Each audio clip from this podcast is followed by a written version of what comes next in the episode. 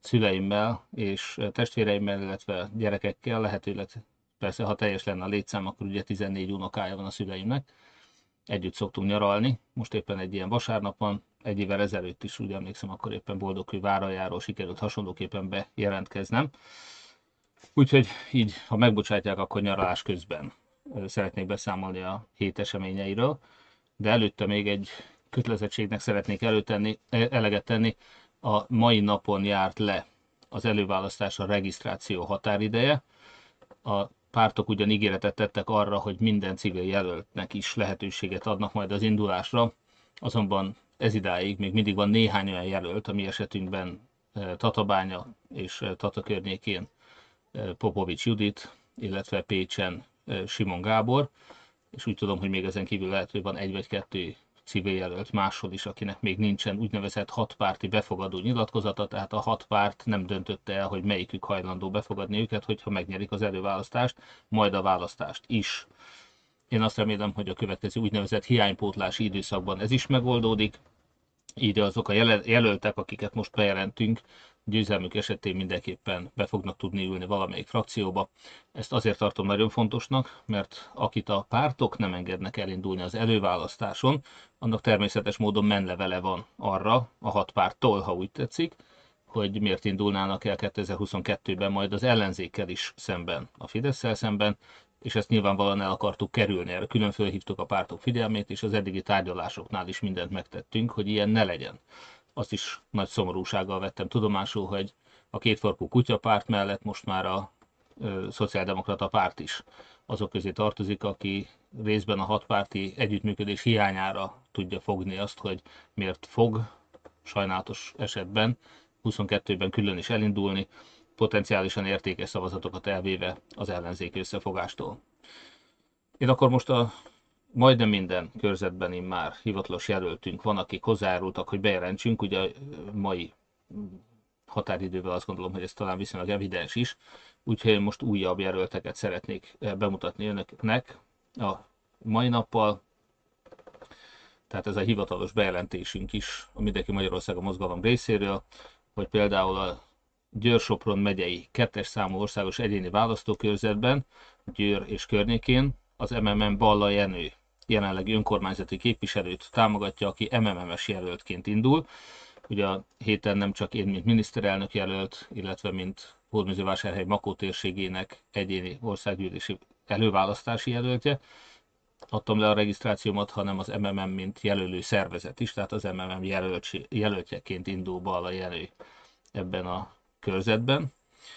A következő körzet a Zala megyei 1-es OEVK, Zalegesze központtal, ahol Föl Gábor, civil, aktivista és közösség szervező indul, szintén az MMM jelölő szervezet támogatásával.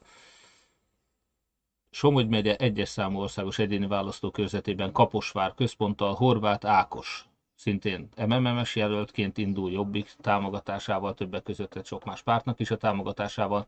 Ő is civil aktivista, helyi vállalkozó, és korábban a közös ellenzéki polgármester jelölt is volt 2019-ben az önkormányzati választáson.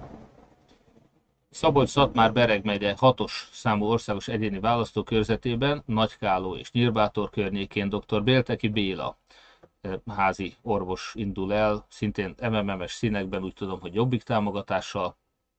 Békés megye kettes számú országos választókörzetében Békés, Szarvas, Gyomajendréd, települések környékén. Gajdos Attila fog indulni a helyi Kossuth kör alapítója, vezetője. MMM-es színekben ő egyébként jobbikos önkormányzati képviselő is volt, jobbik alapítója is a környéken. Őket azért vettem előre, mert ők civil jelöltként indulnak az MMM jelölő szervezet támogatásával.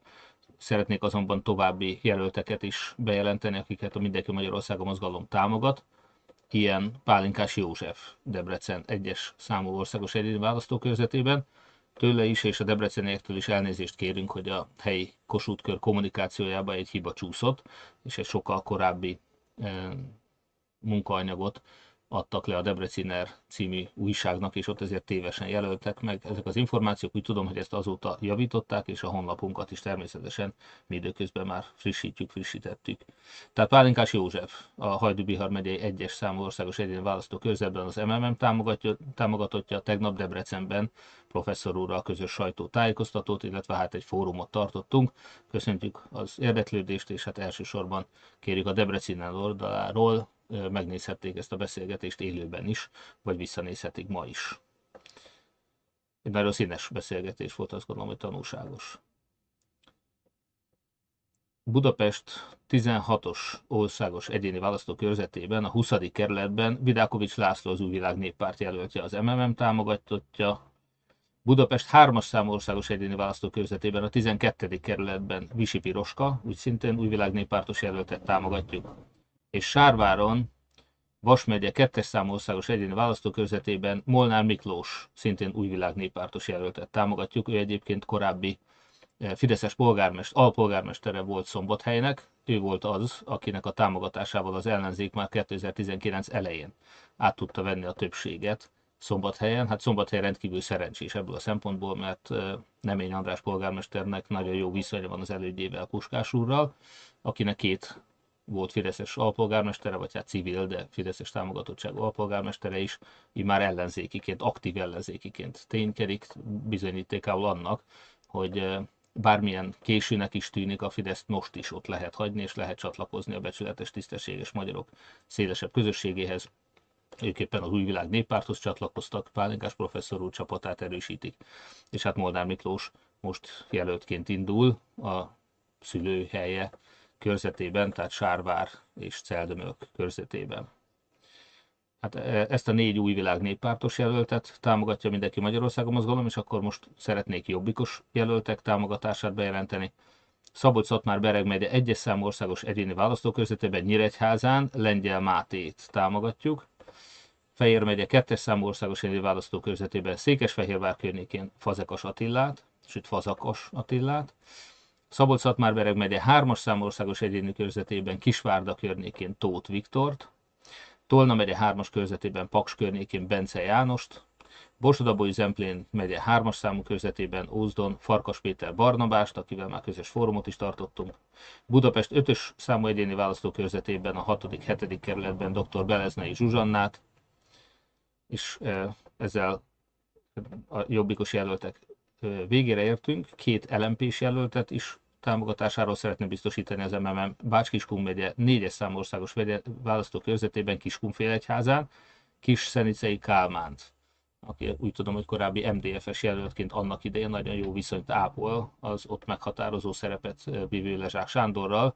Hát ez a barátság úgy tudom, hogy megszűnt. Nyilvánvalóan a közös harcos társaság azóta nagyon komoly ellentétek miatt én azt gondolom, hogy nekünk erkölcsi kötelességünk, ahogy az előbb említett két volt Fideszes alpolgármester Szombathelyen, úgy Kis-Szenicei Kálmán is ma az ellenzéki jobboldaliak táborát erősíti. Én szerintem, hogy neki van a legjobb esélye ott, úgyhogy az LNP-nek a jelöltjeként mi is őt támogatjuk.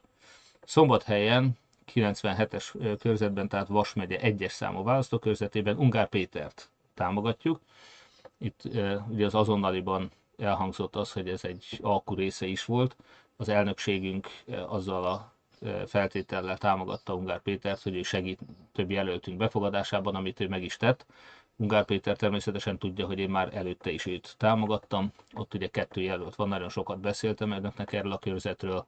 Ceglédi Csaba rendkívül tehetséges ügyvéd, aki nagy szolgálatokat tehetett az ellenzéknek, amennyiben igaz az, hogy az ördög ügyvédi projekthez neki valami köze van, legalábbis a Fidesz ezért üldözi őt, úgy tudom. Nos, ő akármennyire tehetséges is, de úgy látjuk most, hogy abban a körzetben ő nem lenne képes Hende Csabát legyőzni, vagy legalábbis nagyon kockázatos. Ungár Péter viszont le tudja győzni, úgyhogy ezért én eddig is már többször kijelentettem, hogy ott Ungár Péterben látom a Fidesz legyőzésének a kulcsát, úgyhogy őt eddig is támogattam, most már az elnökségünk többségi szavazatával a, hivatalosan is az MMM támogatottja lett Ungár Péter ebben a körzetben. Jászberény és környékén, Jásznagykun, Szolnok megye, kettes számú országos egyéni választókörzetben dr. Kertész Otto MSZP-s jelöltet támogatjuk.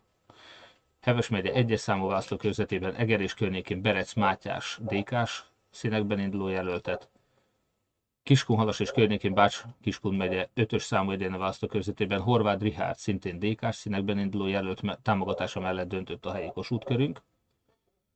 Tehát két DK-s jelöltünk is volt, egy szocialista jelölt, és akkor most jöjjenek a Momentumos jelöltek, akiket támogat az MMM. A 12-es számú budapesti választókörzetben, 15.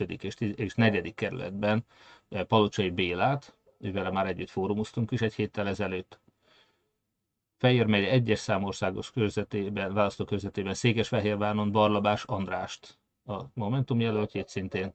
Győrsopron megye hármas országos egyéni választókörzetében Csornán Orbán Krisztiánt, ugye ez nekem nagyon fontos lenne ez a körzet. Egyébként ez a legnyerhetetlenebbnek gondolt, mert hogy 2018-ban legnagyobb többséggel megnyert választókörzet, azonban pont itt képviselő az a gyopáros alpár, aki olyan sok mindent elvett Hódműzővásárhelyről, től, hogy föltétlenül szeretném, hogyha ellene sikeresen szerepelne Orbán úr, mármint nem Orbán Viktor, hanem Orbán Krisztián. Hajdúbihar megyei négyes számországos egyen, e, e, egyéni választó körzetében Beretyóújföld és környékén Szántai László, és végezetül Heves megye hármas országos egyéni választókörzetében 60 és környékén dr. Lőcsei Lajos, dr. Lőcsei Lajosra külön fölhívták a figyelmemet, és nagyon nagy szeretettel támogatjuk egy roma származású értelmiségi politikus a Momentumnak a jelöltje, úgyhogy nagyon boldog vagyok, hogy én is, és roma barátaim, cigány barátaim is támogatják, például Lakatos Béla, aki szintén ugye az MMM tagja és támogatója.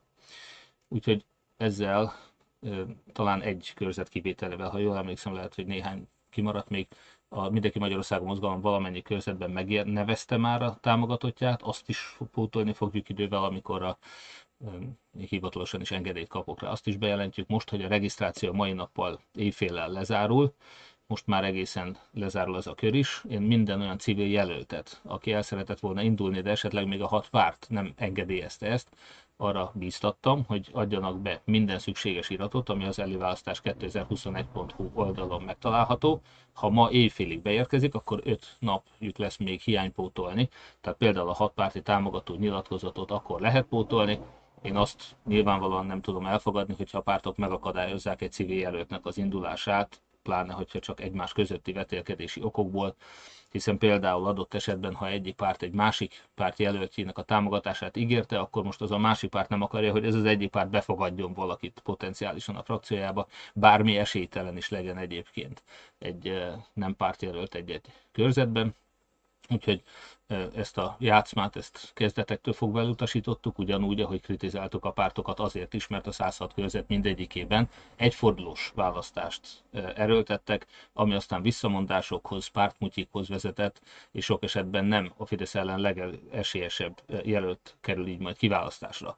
Sajnos a pártok nagyon sokat tehetnek a Fidesz hatalmon tartásáért, itt az előválasztás mint egyébként fantasztikus ötlet, és ami nagyon hasznos, már be is bizonyította a hasznosságát, hiszen tematizálta a közbeszédet, e, az is megismertette a jelölteket, a környéken kampányoltak, dolgozni kezdtek, ez egy nagyon fontos dolog, de lehetett volna még sokkal jobban is csinálni, és lehetett volna még nyíltabban, demokratikusabban csinálni több vitát, miniszterelnök jelölti vitát engedélyezni. Most jelen pillanatban úgy tűnik, hogy az egy hét múlva induló aláírásgyűjtési szezon kettő hét után lesz majd csak vita, e, minimum egy, maximum három az első forduló előtt. Ugye az RTL Klubtól az ATV-ig, e, a Partizánig többen felajánlották, hogy vitatkozhatnánk. Én több témát is javasoltam, ahol lehetett volna vitatkozni. Sajnos a jelöltek egy része nem nagyon akar vitatkozni, ez látszik, eddig sikeresen meg is akadályozták ezt. Amit szeretnék föltétlenül hangsúlyozni tehát, hogy vegyenek részt az előválasztáson minél többen.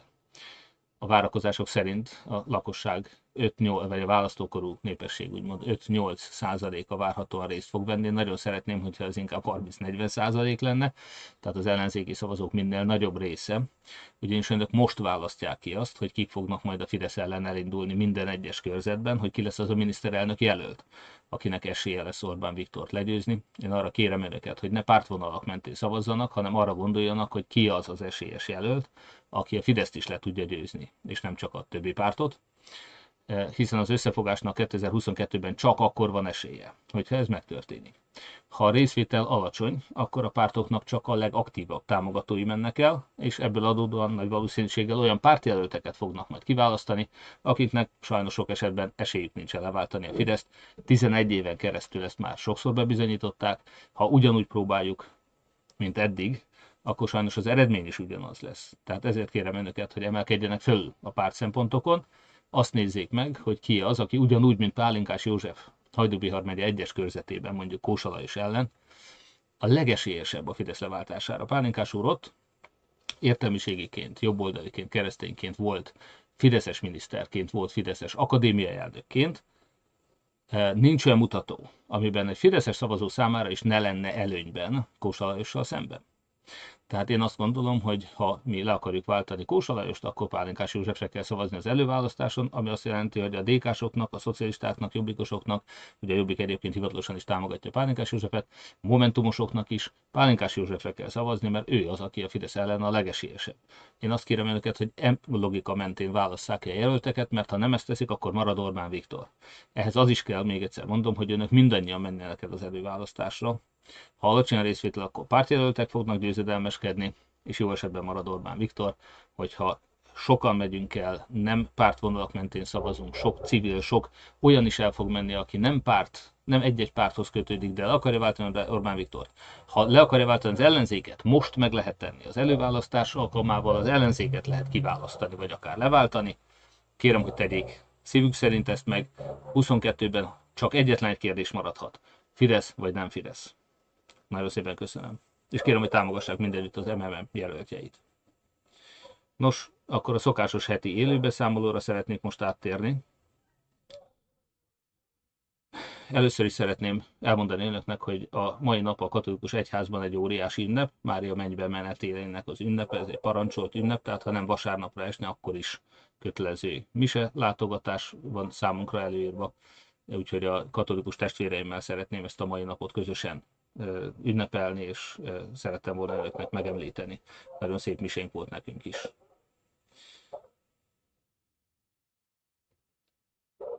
Szerettem volna az önök figyelmét felhívni arra a Time interjúra, ami Osváth Zsolt influencernek a műsor az Egy kanapén, amely a hét elején kapott publicitást. Az első nap már 50 ezer ember megnézte, tehát egyetlen egy nap alatt 50 ezer ember megnézte, és jelen pillanatban 100 ezer megtekintéssel a YouTube-on Magyarországon a 36.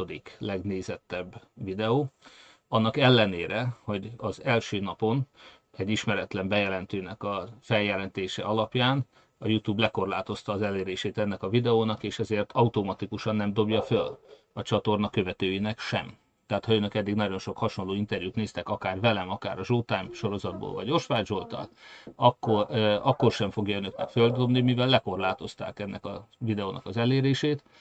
Így aztán azt szeretném kérni, hogy mindenképpen osszák meg egymással, és ajánlják egymásnak, mert természetes módon nagyon keveseknek fog feljönni.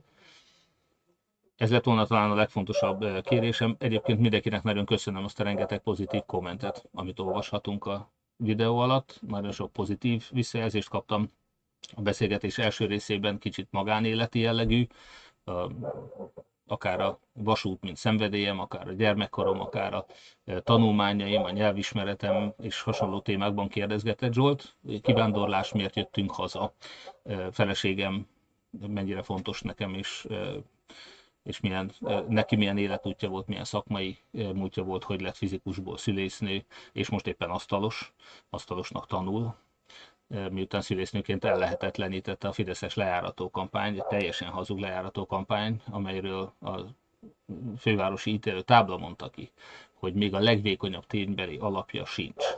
Az Origo 2 millió forintot fizetett is, de azóta sem tette közzé a helyreigazítást.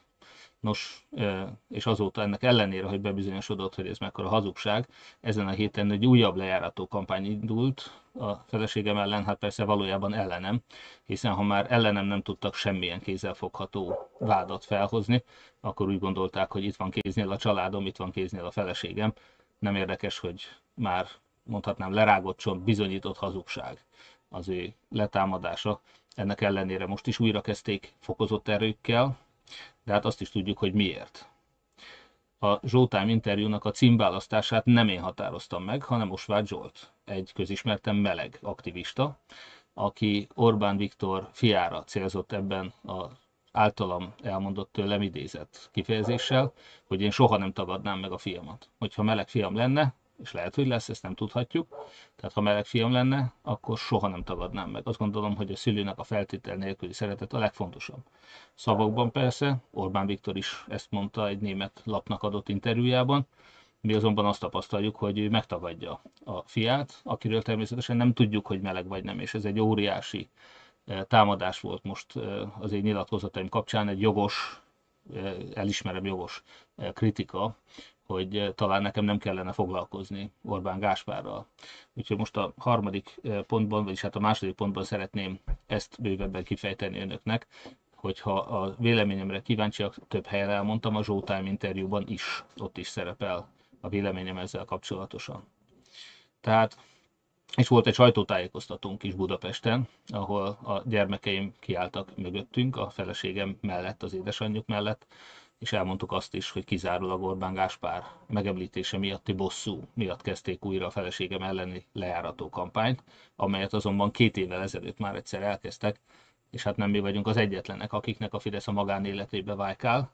Több százezer magyar van, akiknek vélt vagy valós homoszexualitása miatt most üldöztetésben van része Magyarországon, és őket csak akkor tudjuk megvédeni, hogyha kiállunk minden meleg ellen, mellett, minden meleg mellett, akár ellenzékiek, akár fideszesek, akár nem is érdekli őket a politika, akár fideszesek, akár Orbán Viktor családjában vannak is. Nem tudjuk, hogy homoszexuális vagy nem Orbán Gáspár, de én mindig a legnagyobb, nagyra becsüléssel nyilatkoztam róla, soha semmi rosszat nem mondtam róla. Én azt is fenntartom egyébként, hogyha valaki homoszexuális, ez nem vád ellen, ez semmiképpen nem lejárató kampány. Ebbe semmi gyűlölet nincs. Az, hogy eh, ki, eh, itt most a héten egy eh, egy írónő posztolt egy engem, még egyszer mondom, érthetően, bár véleményem szerint alaptalanul kritizáló posztot, amire nagyon sok visszajelzést kapott, és így hozzám is eljutott, amiben ő azt állítja, hogy én coming out ez egy nagyon csúnya szó elnézést, coming out-oltattam akarata ellenére Orbán Gáspárt. Először is ezt a kérdést szeretném önökkel tisztázni szeretném önöket megnyugtatni, és szó sincsen erről. Én mindig a legnagyobb szeretettel álltam ki minden meleg mellett, akárki, akárhol volt, és én mindig a Fideszes gyűlölet kampány ellen kampányoltam. Én amit a legfontosabbnak tartok azonban az az, hogy először is Orbán Gáspár eh, nem gyerek, tehát egy 30 éves felnőtt emberről van szó, akinek nagyon komoly karrierje volt, akit nagyon sokan a mi közösségünkből is, a katolikusok, a reformátusok, tehát a történelmi egyházakba járok is, nem csak a kisegyházak, nem csak a szektáknak a e, hívei, hanem a történelmi egyházaknak a hívei is. Nagyon nagyra értékelték azt a egyházi mozgalom, tehát mondjuk nem egyház alapítónak neveznénk, hanem egy egyházi mozgalomnak a megalapítójának, ugyebár ez a Felház nevű mozgalom volt, akik ebben részt vettek, karizmatikusok, azok a legnagyobb elismeréssel nyilatkoztak, természetesen abszolút nem, tehát csak kizárólag hitéleti vonalon, nem magánéleti vonalon megnyilvánulva Orbán Gáspárról. Én személyesen azt gondolom, hogy ő neki a fotbalista és katonai karrierjét az édesapja erőltethette, amit sokkal inkább hitelesnek tartok, pont ez az egyházi munkássága volt, és ebben a tevékenységben, a többit én nem tudom megítélni nyilvánvalóan, de ebben a sajnálatos módon hirtelen véget ért, és itt ugye mindenféle plegykák vannak, hogy Orbán Viktornak köze lehet ahhoz, hogy a felház mozgalom hirtelen véget ért. És ebben a tekintetben talán nem elhanyagolható az a momentum, ami miatt már három évvel ezelőtt is Orbán Gáspárnak a szexuális orientációja nyílt közbeszéd tárgya volt. Tehát még egyszer nem én coming Orbán Gáspárt, ez nagyon régóta téma a közbeszédben. Ugye akkor, amikor ez a felház mozgalom, ez azt mondta, hogy a lányok már bizonyítottak, most fiúknak, ed- edzett, erős férfiakra, fiúkra van szükség, akik nem szégyelnek Jézus menyasszonyának jelentkezni. Tehát nyilvánvaló ez egy a Jézus mennyasszonya kifejezés, ez az egyházra, az alapításkor az egyházra használt kifejezés volt, de nem az egyház tagjaira. Tehát szó sincs arról, hogy az egy, a, a papokat valaki is Jézus mennyasszonyának nevezte volna. Én azt gondolom, hogy ez egy szándékos utalás lehetett Orbán Gáspár és, és egyháza vagy mozgalma részéről amelyekben, amelyekben nyilván, és hát ott két mosolygó fiatalember egymást ölelgeti ezen a képen. Nyilván annak idején a, hogy mondjam, ebben nagyon sok nagyon sokan belemagyarázták, azt mások mentegették, sokan belemagyarázták már akkor is a homoszexualitást. Nem szükségszerű kifejezés volt, mindenképpen szándékosan megválasztott szavak lehettek ezek. Én ugyanilyen szándékosságot vélek felfedezni Orbán Gáspárnak a szakdolgozati téma választásában is, hiszen ő az ELTE jogi karán a tanulmányai végével a melegházasságról írt szakdolgozatot. Senki ne gondolja azt, hogy Orbán Gáspárnak egy ilyen édesapával, egy ilyen apával ez egy elfogadható és természetes választ, témaválasztás lett volna. Én azt gondolom, hogy ezzel is, azzal is maximálisan kifejezte az érzékenységét. Nem hiszem, hogy az édesapja ennél direktebb célzásokat is eltűrt volna Orbán Gáspárnak, és több mint valószínű, hogy itt sem véletlen az, hogy ez a dolgozat ez nem elérhető. Tehát ugyanúgy, ahogy a felházas karrier hirtelen véget szakadt mindenféle siker ellenére, ugyanúgy ez a szakdolgozat, ami valószínűleg az apja tudta nélkül készült el, ma nem elérhető a nagy közönség számára. Én szerintem ez sem véletlen, ez sem biztos, hogy független Orbán Viktornak a véleményétől. Tehát én nekem kívülről nézve úgy tűnik, hogy Orbán Gáspár rendkívül bátran kiállt a saját érzékenysége, témaválasztása mellett a homoszexualitás kérdésében. Ennél bátrabban ebben a családban senki ne várja tőle, hogy ennél tovább menve megtehessen valamit, hiszen tudjuk, hogy Orbán Viktor hogyan viszonyul ehhez a témához. Tehát én így is nagyon nagyra értékelem, és azt gondolom, hogy mi mindannyian azzal tudunk kiállni Orbán Gáspár mellett, hogyha ebben a saját témaválasztásában mi őt támogatjuk, akár az édesapjával szemben is. Tehát önmagában az, hogyha valaki egy egyházi mozgalmat alapít, ez már önmagában is közszereplővé teszi, de Orbán Gáspár, még egyszer mondom, nem is kétséges módon közszereplő Magyarországon. Nem gyermek, Többször ő saját maga kinyilvánította a homoszexualitás kérdésében az érzékenységét, tehát senki ne vándoljon azzal, hogy ez a téma, és itt én rögtön három példát is tudok mondani ezzel kapcsolatos, ugye maga ez a két említett dolog, de ezt Homondai Gergely például megreklámozta, és érdekes módon a ma jogosan a privát szférába való behatolást, vagy másnak a leleplezését kritizálók, azok miért nem kritizálták azokat, akik nálam sokkal előbb foglalkoztak ezzel a témával, akár Homonnai Gergelyt, aki nyilván maga is meleg, tehát homofóbiával azért senki nem merészelje vádolni őt, akár a 444-nek az újságíróját, akár a Human Online oldalt, ahol kimondottan meleg szempontból közelítik meg ezeket a kérdéseket, és egy teljes értekezést szenteltek, egy egész cikket szenteltek Orbán Gáspár homoszexualitásának a kérdésének. Tehát én nem gondolom, hogy én bárkit is kényszerrel kirángattam volna a szekrényből és a napvilágra, és pláne nem lejárató szándékkal semmi hasonlót nem tettem. Maximálisan egyetértek azokkal is, elnézést kérek mindenkitől, akinek az érzékenységét megsértettem. Teljesen egyetértek önökkel abban, hogy Orbán Gáspárnak, mint akár közszereplőnek is, de mint magánembernek a szexuális orientációja az egy magánügy, egy szigorúan magánügy. Az azonban a legegyértelműbb módon közügy, hogyha Magyarországon a melegek ellen egy gyűlöletkampányt folytat egy édesapa, akinek maga, magának is meleg gyermeke van. Hogyha Orbán Viktor a, hagyják békén a gyermekeinket, és ne olvassanak nekik olyan mesekönyvet, amiktől buzik lesznek, hogy, hogy buzikra, hogy is mondta ezt a fiatal, hát nem fiatal ember, bocsánat, egy nálam idősebb úriember, aki letámadott bennünket tavaly októberben szerencsen a Borsod hatos körzet időközi választásán. Azt mondja, hogy az ellenzék az buziskodásra akarja oktatni az óvodásainkat nyilvánvaló, hogy ezek az emberek, akik azt hiszik, hogy buziskodással lehet oktatni az óvodásokat, akik azt hiszik, hogy egy mesekönyvtől lehet valaki meleg, azok most el kell, hogy gondolkozzanak akkor, hogyha egyáltalán fölmerül az a kérdés, hogy Orbán Viktornak, az ő szeretett, istenített miniszterelnöküknek az egyetlen fia esetleg meleg. Ez viszont a leginkább közügy. Tehát senki ne gondolja azt, hogy Imrédi Bélának a zsidó felmenői az nem volt közügy. Természetesen 30-es, 40-es években egy nagyon komoly kérdés volt a zsidó kérdés. Imrédi Béla lemondott egy antiszemita embernek a zsidó származása, az lehetett volna magánügy, de senki nem gondolta, hogy az magánügy. Szegedi Csanád, a hangosan zsidózó jobbikos képviselő lemondott és és ősének vallására tért, áttért vissza, amikor kiderült, hogy ő zsidó. És ez egy abszolút közügy volt. Egyébként senkinek semmi köze ahhoz, hogy kinek milyen felmenője van, kinek, kinek, ki milyen származású, de igenis, hogyha egy antiszemita pártban valaki zsidózik és kiderül, hogy zsidó, az közügy. ugyanilyen megkérdőjelezhetetlen módon közügy. Az, hogyha egy gyermekek buziskodása nevelésével gyűlöletkampányt folytató miniszterelnök a saját gyermekét is ő szerintem melegnek nevelte. Mi szerintünk ugyebár ez nem csak nevelési kérdés, hanem nem utolsó sorban genetika, jóisten ilyennek teremt valakit. De hogyha egy, még egyszer mondom, a gyerekek buziskodásra, oktatása ellen gyűlöletkampányt folytató miniszterelnöknek a nevelt gyermeke, az az, az viszont abszolút közügy. Senki ne gondolja azt, hogy ennek az álságos és aljas kampánynak a kiötlői, a gátlástlan végrehajtói, azoknak nem közügy az, hogyha ők maguk is érintettek benne. És hogyha valaki ezt előrángatja, az nem támadja a melegeket, hanem megvédi őket. Az a sok kritikus, aki most engem próbál kiosztani, hogy én nekem nincsen közöm Orbán Gáspár magánéletéhez, ebbe igazuk van. De Orbán Viktornak a jelleméhez óriási közön van. Óriási közök van önöknek is.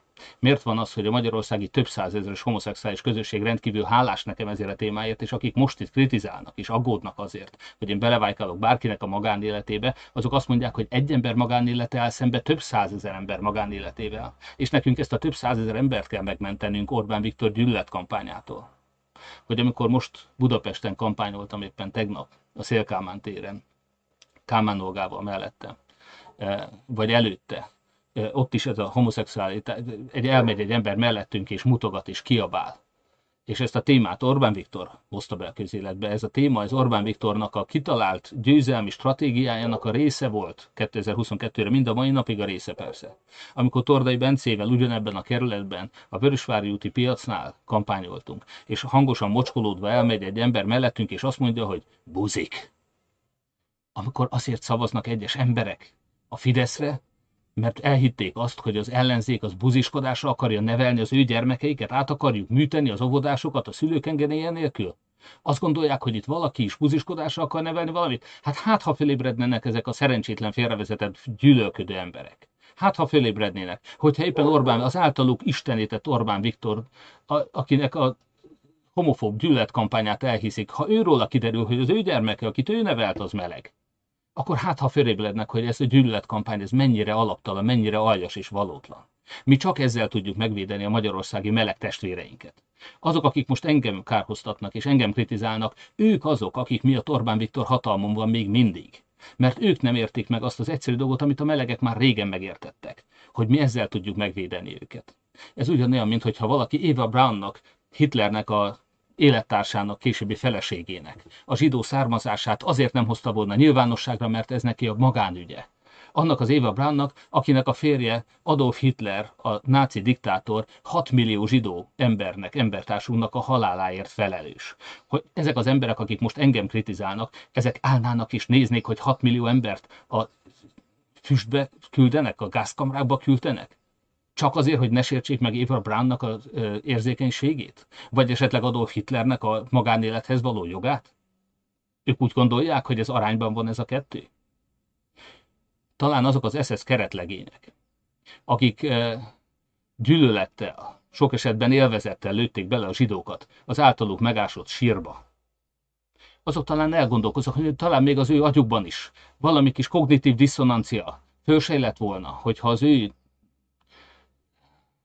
istenített, ő általuk követett, Hitler, arról kiderül, hogy annak a párja is zsidó. Akkor talán nem hitték volna ezt a rengeteg gyűlölet propagandát, amit a nácik Göbbelszi propaganda gépezette terjesztett a zsidókról. Most ugyanez a helyzet, hogy talán akkor fölébrednek ezek a gyűlölködő, homoszexuális, sőt nem homoszexuális, önöket, engem, mindenkit lebuziznak, mindenki ellen ez a gyűlölet van. Ezt szülte Orbán Viktor. Talán azok az emberek, akik ezt megteszik, talán elhallgatnak, talán fölébrednek, hogyha kiderül, hogy Orbán Viktor egyetlen fiúgyermeke meleg. Független attól, hogy kamigától vagy nem, független attól, hogy megtesz-e többet, mint az, hogy fiatalizmus férfiakat keres Jézus mennyasszonyának, hogy ebből a témából írja a szakdolgozatát. Független attól, hogy ki mere, mere ennél többet tenni, én azt gondolom, hogy így is rengeteget tett. Támogassuk őt. Támogassuk Orbán Gáspárt. Mi nem gyűlöletet akarunk, mi szeretetet ő iránt, és a Fideszben meglévő rengeteg meleg, hiszen ez a párt, ezt tudjuk, hogy annak idején liberális gyökerekkel indult, akkor még a trianoni megemlékezés is ellen tiltakoztak. Akkor még a kereszténység ellen szólongattak be, hogy térre a csuhások, meg cápalátogatás. Tehát ez a liberális közösség, amelynek a tagjaként Orbán Viktor a gyermekeit még azzal az Iványi Gáborral kereszteltette az ő kis egyházában, amely egyházat azután ő betiltott, elvette tőlük az egyházi státuszt, és emiatt most az adóhatóság eljárásokat indít, és be fogja szüntetni az ő általuk támogatott és föntartott szociális intézményeket.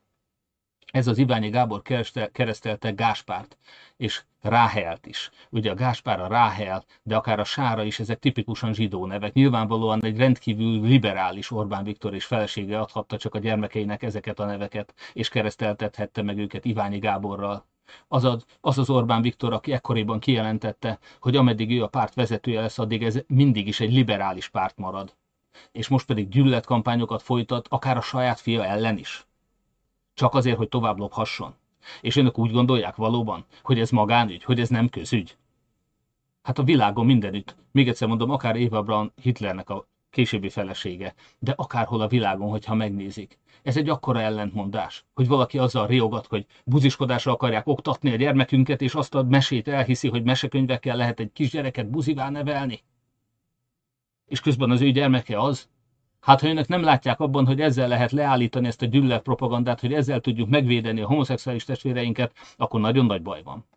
Hogyha valaki ekkora szellemi teljesítményre nem képes, akkor hogy gondol felelős közszereplő lenni?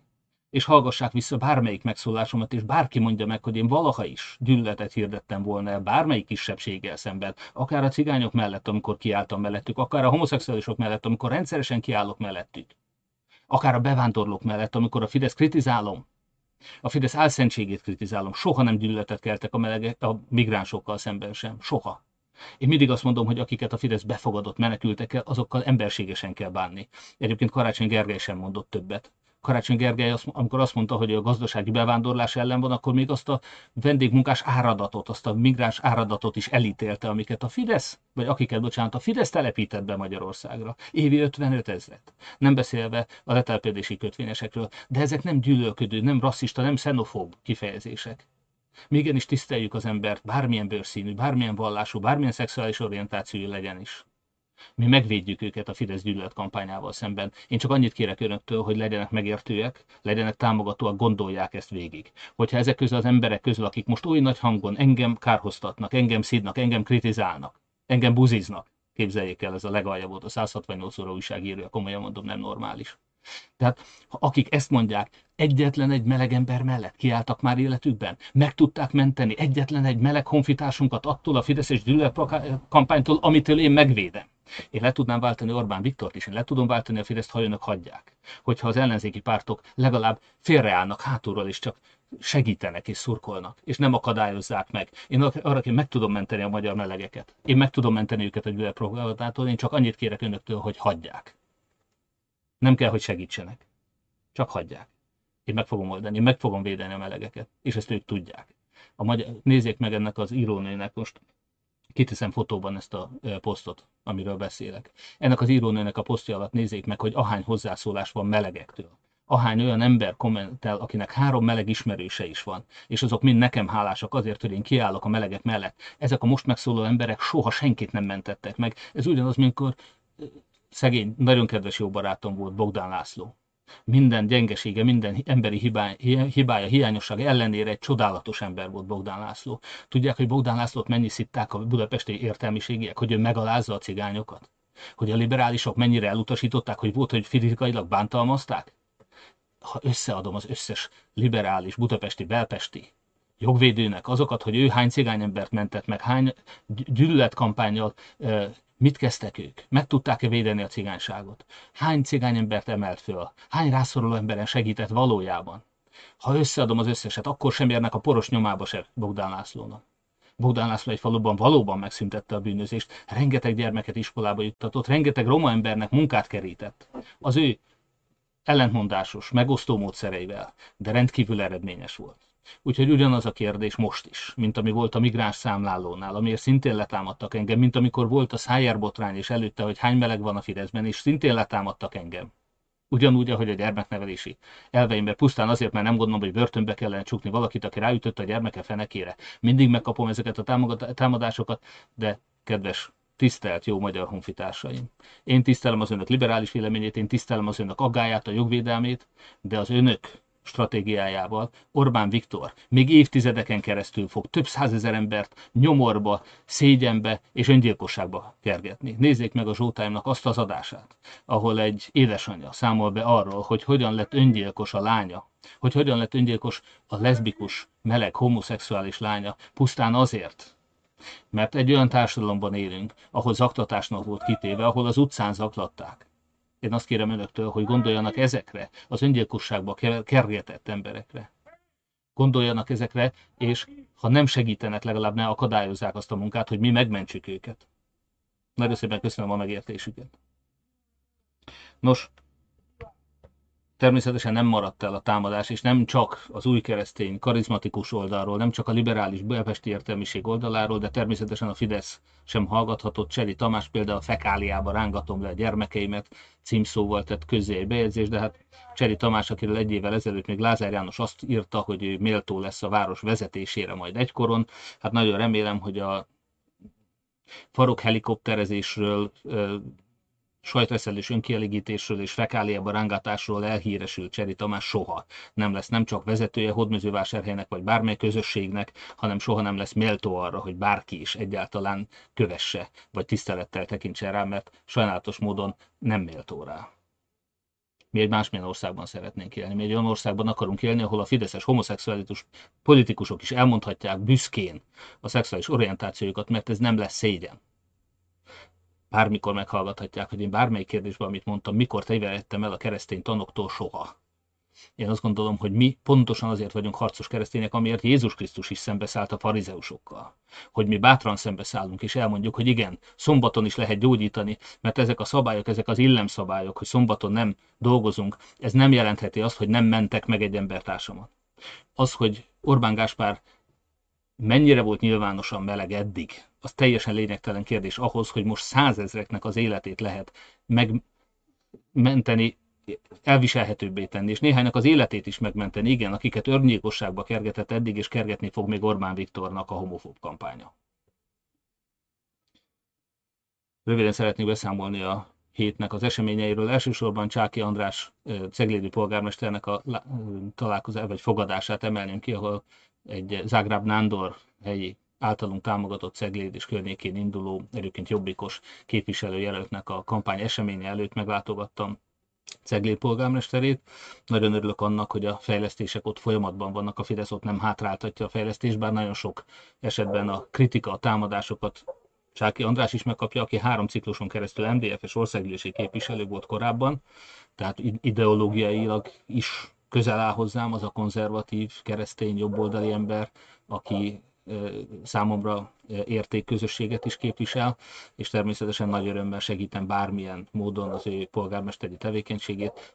Tapasztalatokat cseréltünk a város fejlesztéséről, kommunikációról, és hát természetesen látom, hogy ő is mennyit szenved egy fideszes többségű közgyűléssel, emlékeztetni szeretném önöket arra, hogy mindenütt a jövőben is, hogyha polgármester és közgyűlési választás van, akkor ne csak a polgármestert válasszák, és ne csak őt támogassák, hanem adjanak neki közgyűlési többséget is. Cegléden az van most, mint ami nálunk volt másfél évig, amikor a Lázár János által irányított Fideszes tízfős testület sok esetben látványosan akadályozta a város fejlődését. Szerencsére azóta látványosan fejlődik Hódműzővásárhely, nagyon sok mindent el tudtunk érni, amit addig nem. Zágráb Nándort említettem, Orosz Annával, Csordás Anettel és Tóth Endrével tartottunk kedden egy közös fórumot Új Budán, a 11. kerületben. Ezt is a gyermekeink jövőjéről beszélgettünk, akkor nagyon érdekes volt, és köszönöm szépen Dévény Istvánnak is a moderálást ezen a beszélgetésen. Később a héten volt Vajda Zoltán budapesti Rákosmente képviselőjelöltjével, részben Zugló is átnyúló területtel, választási körzettel, vagy az Zoltán egy rendkívül intelligens, szórakoztató ember, úgyhogy egy nagyon jó fórumunk volt. Azt gondolom, hogy nagyon sok magánéleti kérdés merült fel itt is, hogyha valaki szereti ezeket a jó ízű beszélgetéseket, ahol ráadásul sok esetben mi legalábbis egymás között nagyon jókat nevettünk, mosolyogtunk is szeretettel. Én azt gondolom, hogy ezt érdemes megnézniük, ezt a videófelvételt majd. Pánikás Józsefet már említettem Debrecenben, de előtte a tegnapi napon, előbb Tordai Bencével, majd Kálmán Olgával ugyanabban a körzetben kampányoltunk és kampányoltam. Én ott is beszélgettünk, említettem már, hogy például a Szél Kálmán téren egy nyilvánvalóan fideszes hölgy odajött és kérdezte, hogy az elszámoltatás az vajon vonatkozik-e Cseh Katalinra is. Arra már nem tudott válaszolni, hogy mi a vád Cseh Katalinnal szemben. Az, hogy egy fideszes pártállamban nem fideszes létére is kaphatott, a édesapjának a cége vagy az azonos telephelyre bejegyzett többi cég is kaphatott Európai Uniós pénzt. Ez az egyetlen vád, hogy nem működött jól a pártállam, és nem loptak el minden pénzt a fideszesek? Hát ha csak ennyi a vád, akkor nyilvánvalóan semmi gond, de legfőképpen az a megmosolyogtató, hogy Dajcs Tamás ezt az ügyet most az Olafhoz továbbította. Ahhoz az Olafhoz, amelyet most abszolút pártatlan és megbízható bíróként, ítélőként említett Dajcs Tamás, azt a szervezetet, amely szerint a Lázár Tiborc féle Elioszos közvilágítási tender az egy köztörvényes csalássorozat volt. Tehát ha ennyire bízik Tajs Tamás az Olafban, ezzel kimondta, hogy a miniszterelnök új veje valószínűleg tolvaj, hogy Lázár János szerinte tolvaj. Érdekes ez a párhuzam, erre kérem, hogy hívják fel azoknak a figyelmét, akik Cseh Katalinnak az ügyében az Olaftól várnak egyébként jogosan, pártatlan ítéletet. Én is azt gondolom, hogy ha az Olaf valami bajt talál, akkor majd én is elítélem. Cseh Katalint addig nem. Ami csak Dajs Tamás talál, vagy a fideszesek. Én azt hiszem, hogy talán elmondtam a kampányeseményeinket is. A közösségi médiáról szerettem volna egy szót ejteni. Olyan sokszor kérdezik azt, hogy milyen megbízható eredményeink vannak. Hát nyilvánvalóan, amikor nekem a már Facebook által lekorlátozott, nem csak a YouTube-on van lekorlátozva a Zsótámnak a velem készült interjúja, de sajnos a 80 ezer, közel 80 ezer követővel rendelkező Facebook oldalamat is lekorlátozták. Az MMM-nek az az oldal, ahol ez a mai beszámoló is megy, 30 ezer követővel is nagyobb elérést produkál. Sikerült a lelkes önkéntes támogatóink segítségével újra fölkerülni a top 15-ös like bajnokságra a Telexen, most 13. helyen, amit szintén meg lehet említeni, hogy megosztásokban még jobban sikerült szerepelni. Ez az önök támogatásának köszönhető, és én kérem is, hogy a Facebookon kommenteljenek, lájkoljanak, osszák meg ezeket a tartalmakat, hogy minél több emberhez sikerüljön eljutnom. És külön érdekes volt, hogy az Instagramon ismét a top 10 között tudtam szerepelni. Úgyhogy nagyon szépen köszönöm munkatársaimnak is, és önöknek is a anyagi támogatásukat, a lehetőségeiket, amikből ezeket az eredményeket el tudjuk érni. Többen észrevették, látták a Balaton keleti medencéjében húzott Márkizai Péter csak felfelé.hu reklám feliratot. Ez is az önök nagyvonalú támogatásából van egy szponzorunk, kérte, hogy ezt föltétlenül próbáljuk ki. Ez neki egy nagyon szimpatikus módszer volt, és nyilván pénzügyi adományaival is tudott segíteni nekünk, hogy ezt a reklám felületet ki tudjuk használni, ugyanúgy, ahogy másoknak a támogatásából a Facebookon vagy a Google-on is tudunk reklámokat nyomni, és hát szeretnénk majd szórólapozni is. Pultozunk, kérem, hogy minél többen jöjjenek el az MMM jelöltjeinek és nekem aláírni. Most még csak a telefonszámaikat vesszük föl, hiszen a hivatalos aláírásgyűjtés kettő hete, augusztus 23-án hétfőn fog indulni. Kettő hét alatt kell 20 ezer aláírást összeszedni ahhoz, hogy hivatalosan is jelölt lehessek majd a mostani regisztráció után. Ez egy irtózatosan nagy szám, nyilván a pártok abban a reményben állították ilyen magasra ezt a küszöböt, hogy a legtöbb jelölt, civil jelölt különösen, nem lesz képes 20 ezer aláírást összeszedni. Kérem, hogy segítsenek nekem, hogy bizonyítsuk be, hogy mi képesek vagyunk. Úgyhogy augusztus 23-tól kérem, hogy mindannyian segítsenek, jöjjenek el az előre majd általunk meghirdetett helyekre, írjanak alá támogatást. Azok is, akik eddig már aláírtak, hiszen még egyszer mondom, eddig csak azért gyűjtöttük az önök kontaktinformációját, hogy fel tudjuk hívni majd, és meg tudjuk kérni arra, hogy jöjjön el és írjon alá, majd később pedig, hogy jöjjön el és szavazzon ránk. Tehát augusztus 23-tól Budapesten és a nagyvárosokban tehát, e, ki fogunk települni pultokkal, és várjuk az önök támogatását. 20 ezer aláírást kell összeszedni, ehhez aktivisták is kellenek. Kérem, hogy aki csak tud segítsen, jöjjenek, vállaljanak be egy-egy napot, naponta néhány órát, vagy egy pultnál ott állnak, és segítenek aláírásokat gyűjteni. Ez a 20 ezer aláírás, ez feltétlenül szükséges ahhoz, hogy el tudjak indulni majd a vitákon például, a miniszterelnök jelölti vitákon. Amit látunk a közösségi média eredményekből, az az, hogy igenis közel vagyunk ahhoz, hogy az első háromba be tudjak jutni, ehhez az önök segítségével komoly reményeim vannak. Itt most mutatom önöknek a Partizánnak azt a fölmérését, a Partizán társalgóban, ez egy zárt közösség természetesen, ő Gulyás Mártonnak a műsorait szokták nézni és megosztani egymás között. A Partizán társalgóban, amikor szavaztak az emberek, és azért hozzáteszem, hogy ugyanúgy, ahogy a Showtime műsorvezetője Osvágy Zsolt, ugyanúgy Gulyás Márton is nyíltan meleg homoszexuális aktivista. Tehát nyilván a mi nagyon eltérő értékeink, jobb és baloldal, vallás és ateizmus, vagy akár a homo és heteroszexualitás, ez nem zárják ki ezt, hogy mi a legszorosabban együttműködő, közös célokért határozottan föllépő, együtt dolgozó, tisztességes magyar állampolgárok lehessünk. Tehát én azt tapasztaltam itt ebben a partizán társalgóban meglepő módon, hogy a, még a következő jelöltnél is több mint kétszer annyi szavazatot kaptam. Tehát a partizán társalgóban ugyanúgy, mint hogyha a Zsótájmnak a komment szekcióját megnézik a kommentjeit, ott igenis nagyon komoly támogatottságot kaptam, és ezt önöknek hálásan köszönöm. Nézzék meg ezeket a műsorokat, ha még nem látták, osszák meg másokkal is, hogy ismerjenek meg mások is. Hát, ha őket is meg tudom győzni arról, hogy én tudnám a legbiztosabban leváltani Orbán Viktort, és hogy egy olyan kultúrát képviselünk Hódműzővásárhelyen is, és az országban is ezt szeretnénk látni, amely valóban Magyarország fejlődő, békés és szabad ország átételét szolgálja. Nos, ezzel szeretnék áttérni a vásárhelyi eseményekre, mielőtt az önök kérdéseire válaszolok. Először is volt ezen a héten egy közgyűlésünk, ez a közgyűlés elfogadta azt a 100 milliós játszótér fejlesztési program az első lépcsét jelentő 50 milliós átcsoportosítást, amivel az idén évvégével, jövő év elejével már egy komolyabb közbeszerzés után is szép új játszótereket fogunk építeni. Már most is a játszótereink, a Juhász Tünde kormányhivatal által lezáratott játszóterek jelentős részét újra nyitottuk én azt hiszem, hogy a 18 lezárt játszótér közül most 8-nál tartunk már, ezt önök követhetik.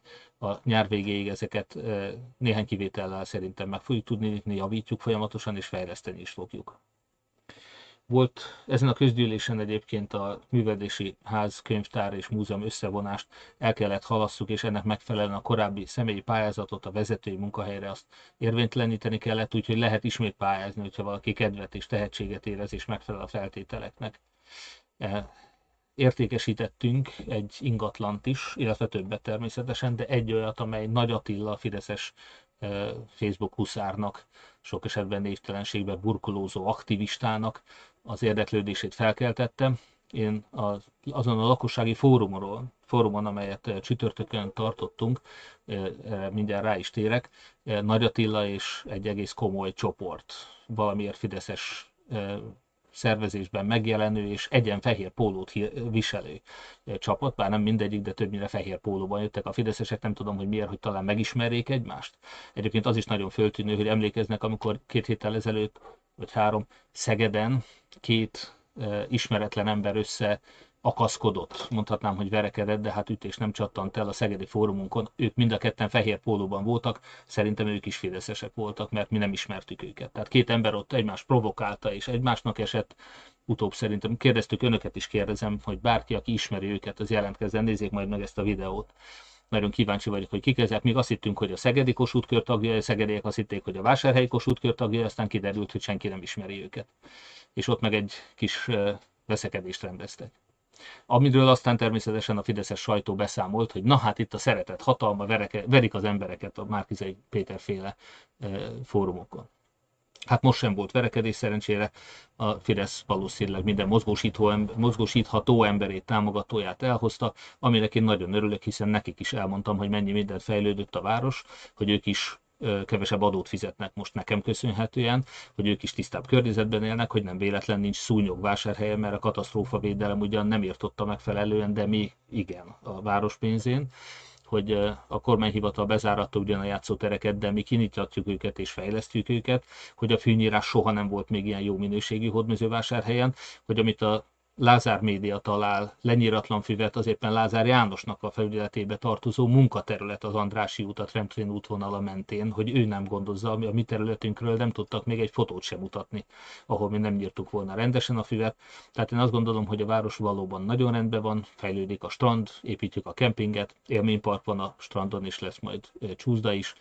A héten már a bölcsőde építésnek a pályázatát is lezártuk sikerrel, hamarosan a Teleki utcai bölcsőde újra nyitása is elindul. Elmondtam azt is, hogy a szennyvíztelep 6 milliárdos projektjét a Fidesz csak elindította a Fideszes kormány. Ugye tavaly szeptemberben, amikor kértük őket, akkor ugyan nem adták meg a támogatást, de hát a büntetést, hiszen az Európai Uniós szabványoknak nem felel meg a hódmezővásárhelyi szennyvíztelep, a büntetéseket az Alföldvíz, ami jelentős részben állami tulajdonú, az Alföldvíz fizeti, tehát egy logikus döntés volt. Korábban engem azért szittak, mert eh, három év alatt, három év alatt, 2017-től 2020-ig, eh, talán 300 millió volt, 4,8 milliárdra eh, emelkedett az újra pályáztatott beruházás ára, most másfél milliárddal többet ítélt meg erre a projektre a kormány, ami viszont nem néhány százalékos áremelkedés, hanem kb. 25 százalék, sőt, hát 30 százalék körüli áremelkedés. Érdekes módon most a Fidesz sajtó nem visszhangzik attól, hogy micsoda korrupció és micsoda veszteség ez, hogy nem adták meg tavaly ezt a pénzt, és most adta meg a Fidesz kormány, és ezzel mennyit veszítettek. Nos, mi természetesen örülünk annak, hogyha ez a beruhá, 6 milliárdos óriási beruházás elindul vásárhelyen, és végre vásárhely a legnagyobb olyan város az országban, ahol nem megfelelő még az, szennyvíz tisztítás, ez a terület is vásárhelyen is megújul. Szóval örülök, hogy a fórumra eljöttek. Szóvá tette, és ezt el kell mondanom, mert megkért rá is, szeretném szeretettel elmondani, Ábrahámné Asztalos Erzsébet, egy nagyon lelkes fideszes aktivista, szintén Facebook kommentelő, aki a Facebookos úgymond troll csapat, hát nyilván nem troll, hanem egy valós emberről van szó természetesen, tehát ő nekik az egyik képviselő, aki rendszeresen kommentel, ő kikérte magának, hogy nem ő jelentett fel bennünket tiltott rendezvényért a Joványbusz melletti adhok kiállásunk kapcsán és sajtótájékoztatón kapcsán a Hősök terén, amit eh, március 3-án vagy negyedikén szerveztünk, március negyedikén csütörtökön szerveztünk, mire hát ott volt a másik ugyanilyen lelkes, ugyanilyen Facebookos kommenteléseiről elhíresült Ágoston Jánosné Éva, vagy Évike, akire rögtön rákérdeztem, de természetesen ő volt a feljelentő, úgyhogy elnézést kérek, hogy összekevertem kettőjüket. A Facebookos tevékenységük annyira megegyezik, meg ugyan, ugyanaz a korcsoport, hölgyek, fideszesek, lelkesek, kritikátlanok a fidesz szemben, ahogy én szoktam kritikusan mondani, elnézést kérek, tolvajtámogatók. Tehát eh, annyira összekevertem őket, hogy valóban alaptalanul említettem Ábrahámni Asztalos Erzsébetet, mint a feljelentőt, a Spicli a feljelentő valójában Ágoston Jánosné Évike volt. Úgyhogy elnézést kérek és megkövetem Ábrahám Abrahámné Asztalos Erzsébetet, nem ő volt a feljelentő, hanem barátnénk Ágoston Jánosné. Köszönöm szépen!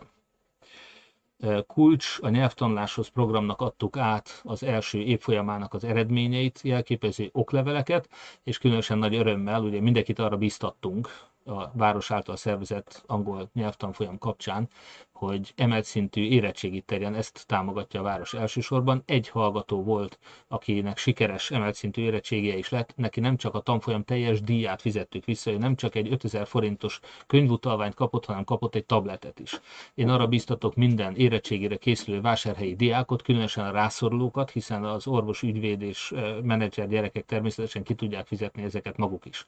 A város azonban szeretne mindenkinek lehetőséget biztosítani, akinek esetleg a szülei nem tudják finanszírozni, hogy az iskolai sajnos, és ez az egyik nagy eh, hiányossága a Fideszes oktatási rendszernek, tehát a Fideszes oktatási rendszerben elégtelen iskolai nyelvoktatást mi kiegészítjük a városban, eh, járjanak, jelentkezzenek nyelvtanfolyamra, ahol anyanyelvi lektor is volt, anyanyelvi tanárt is biztosítottunk, két tanár foglalkozott velük, és az ő segítségékkel igenis föl tudnak készülni egy év alatt egy emelt szintű érettségére, ami középfokú nyelvvizsgának felel meg, ami ma már az életben szerintem elengedhetetlen. Úgyhogy kedves vásárhelyi fiatalok és szüleik jelentkezzenek nyugodtan, jövőre is indulni fog a kulcsi nyelvtanuláshoz program a könyvtárban, ahol szövegértési tanfolyam is van, és tíz újas vakon gépelést is tanítunk, ott nyolcadikos gyerekek a célcsoport ingyen.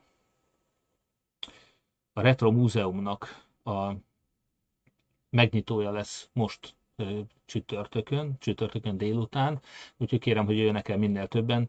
Élvezetes, izgalmas dolgok, egy, a mai fiataloknak érdekes lehet, hogy ott működőképes régi tárcsás telefonok lesznek, egymást föl tudják majd hívni. A beállított 50-es, 60-as, 70-es és 80-as évekbeli bútorokat, szokorrádió, zseblámpa, konyha felszerelés, tárgyak, ezeket meg lehet érinteni, ki lehet próbálni sok esetben. Tehát egy időutazásra invitálom most önöket, hozzák el gyermekeiket, unokáikat, és mutassák meg nekik, hogy milyen volt a mi gyermekünk, a mi fiatalkorunk, vagy az önöké, ugyebár, aki még nálam idősebb. És egy retro múzeum nyílt az emlékpontban, vagy nyílik csütörtökön az emlékpontban. Hódmezővásárhelyen az erről készült tudósítást pedig megnézhetik a Hódpresszén, illetve a Városi Televízió műsorában. Jószai Sándor, akit egyébként eddig mint ikonfestőt ismertem, felújította a kertvárosban a Fórum ABC előtti kutat, amelyet annak idején szintén ingyenes felajánlásból még a szocializmus alatt ő készített el. Úgyhogy most ahhoz, hogy ez működni tudjon ismét, és csobogó vízével szórakoztassa az arra járó kertvárosi lakosokat, Jószai Sándor ismét nagylelkű munkájával, adományával segítette a várost, és felújította ezt a kutat. Nagy szeretettel köszönöm neki, és gratulálok. Lesz egy közéleti beszélgetésünk Hódműzővásárhelyen a város jövőjéről, Hódműzővásárhely 20, 2030 vagy 2030 címmel, Szabó János alpolgármesterrel, Sebestyén Tibor főépítészekkel és igény esetén másokkal szeretnénk leülni, és önöknek beszámolni arról, hogy milyen irányba fejlődik ez a város. Elkészült a város új arculata is, az új stratégiáról, a zöld stratégiáról, a klímastratégiáról is beszámoltunk az elmúlt másfél évben, úgyhogy ismerjék meg, szóljanak hozzá, hogyan lehetünk egy fejlődő, demokratikus, modern eh, szeretett közösség.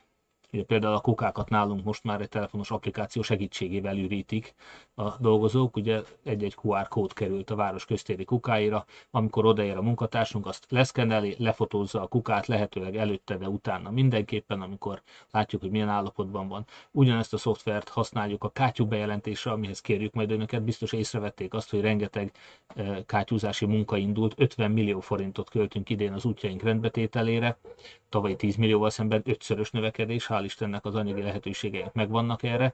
A pályáztatás szabályos versenyeztetés után most már zajlik ez a munka, a városnak az útjait felújítjuk. Többek között egyébként a Kutasírt kerékpárút javítását is folytatjuk. És talán a legfontosabbakat elmondtam már. Igen, bocsánat, ez a közéleti beszélgetés a város jövőjéről 2021. augusztus 21-én lesz, tehát nem 20-án, amikor tűzijáték lesz majd, hanem 21 elnézést az állattartóktól, közkívánságra a többieknek van ez. E, tehát 21-én szombaton este 5 órakor lesz a nagy színpadon ez a beszélgetés, úgyhogy kérjük, hogy csatlakozzanak. És akkor most az önök kérdéseire fogunk rátérni. Ha látok és ha fel van sorolva egy kis türelem, gyere megnyitjuk.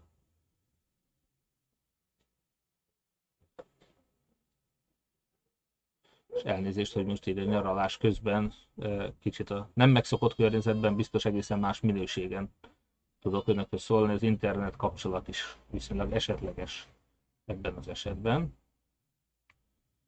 Nos,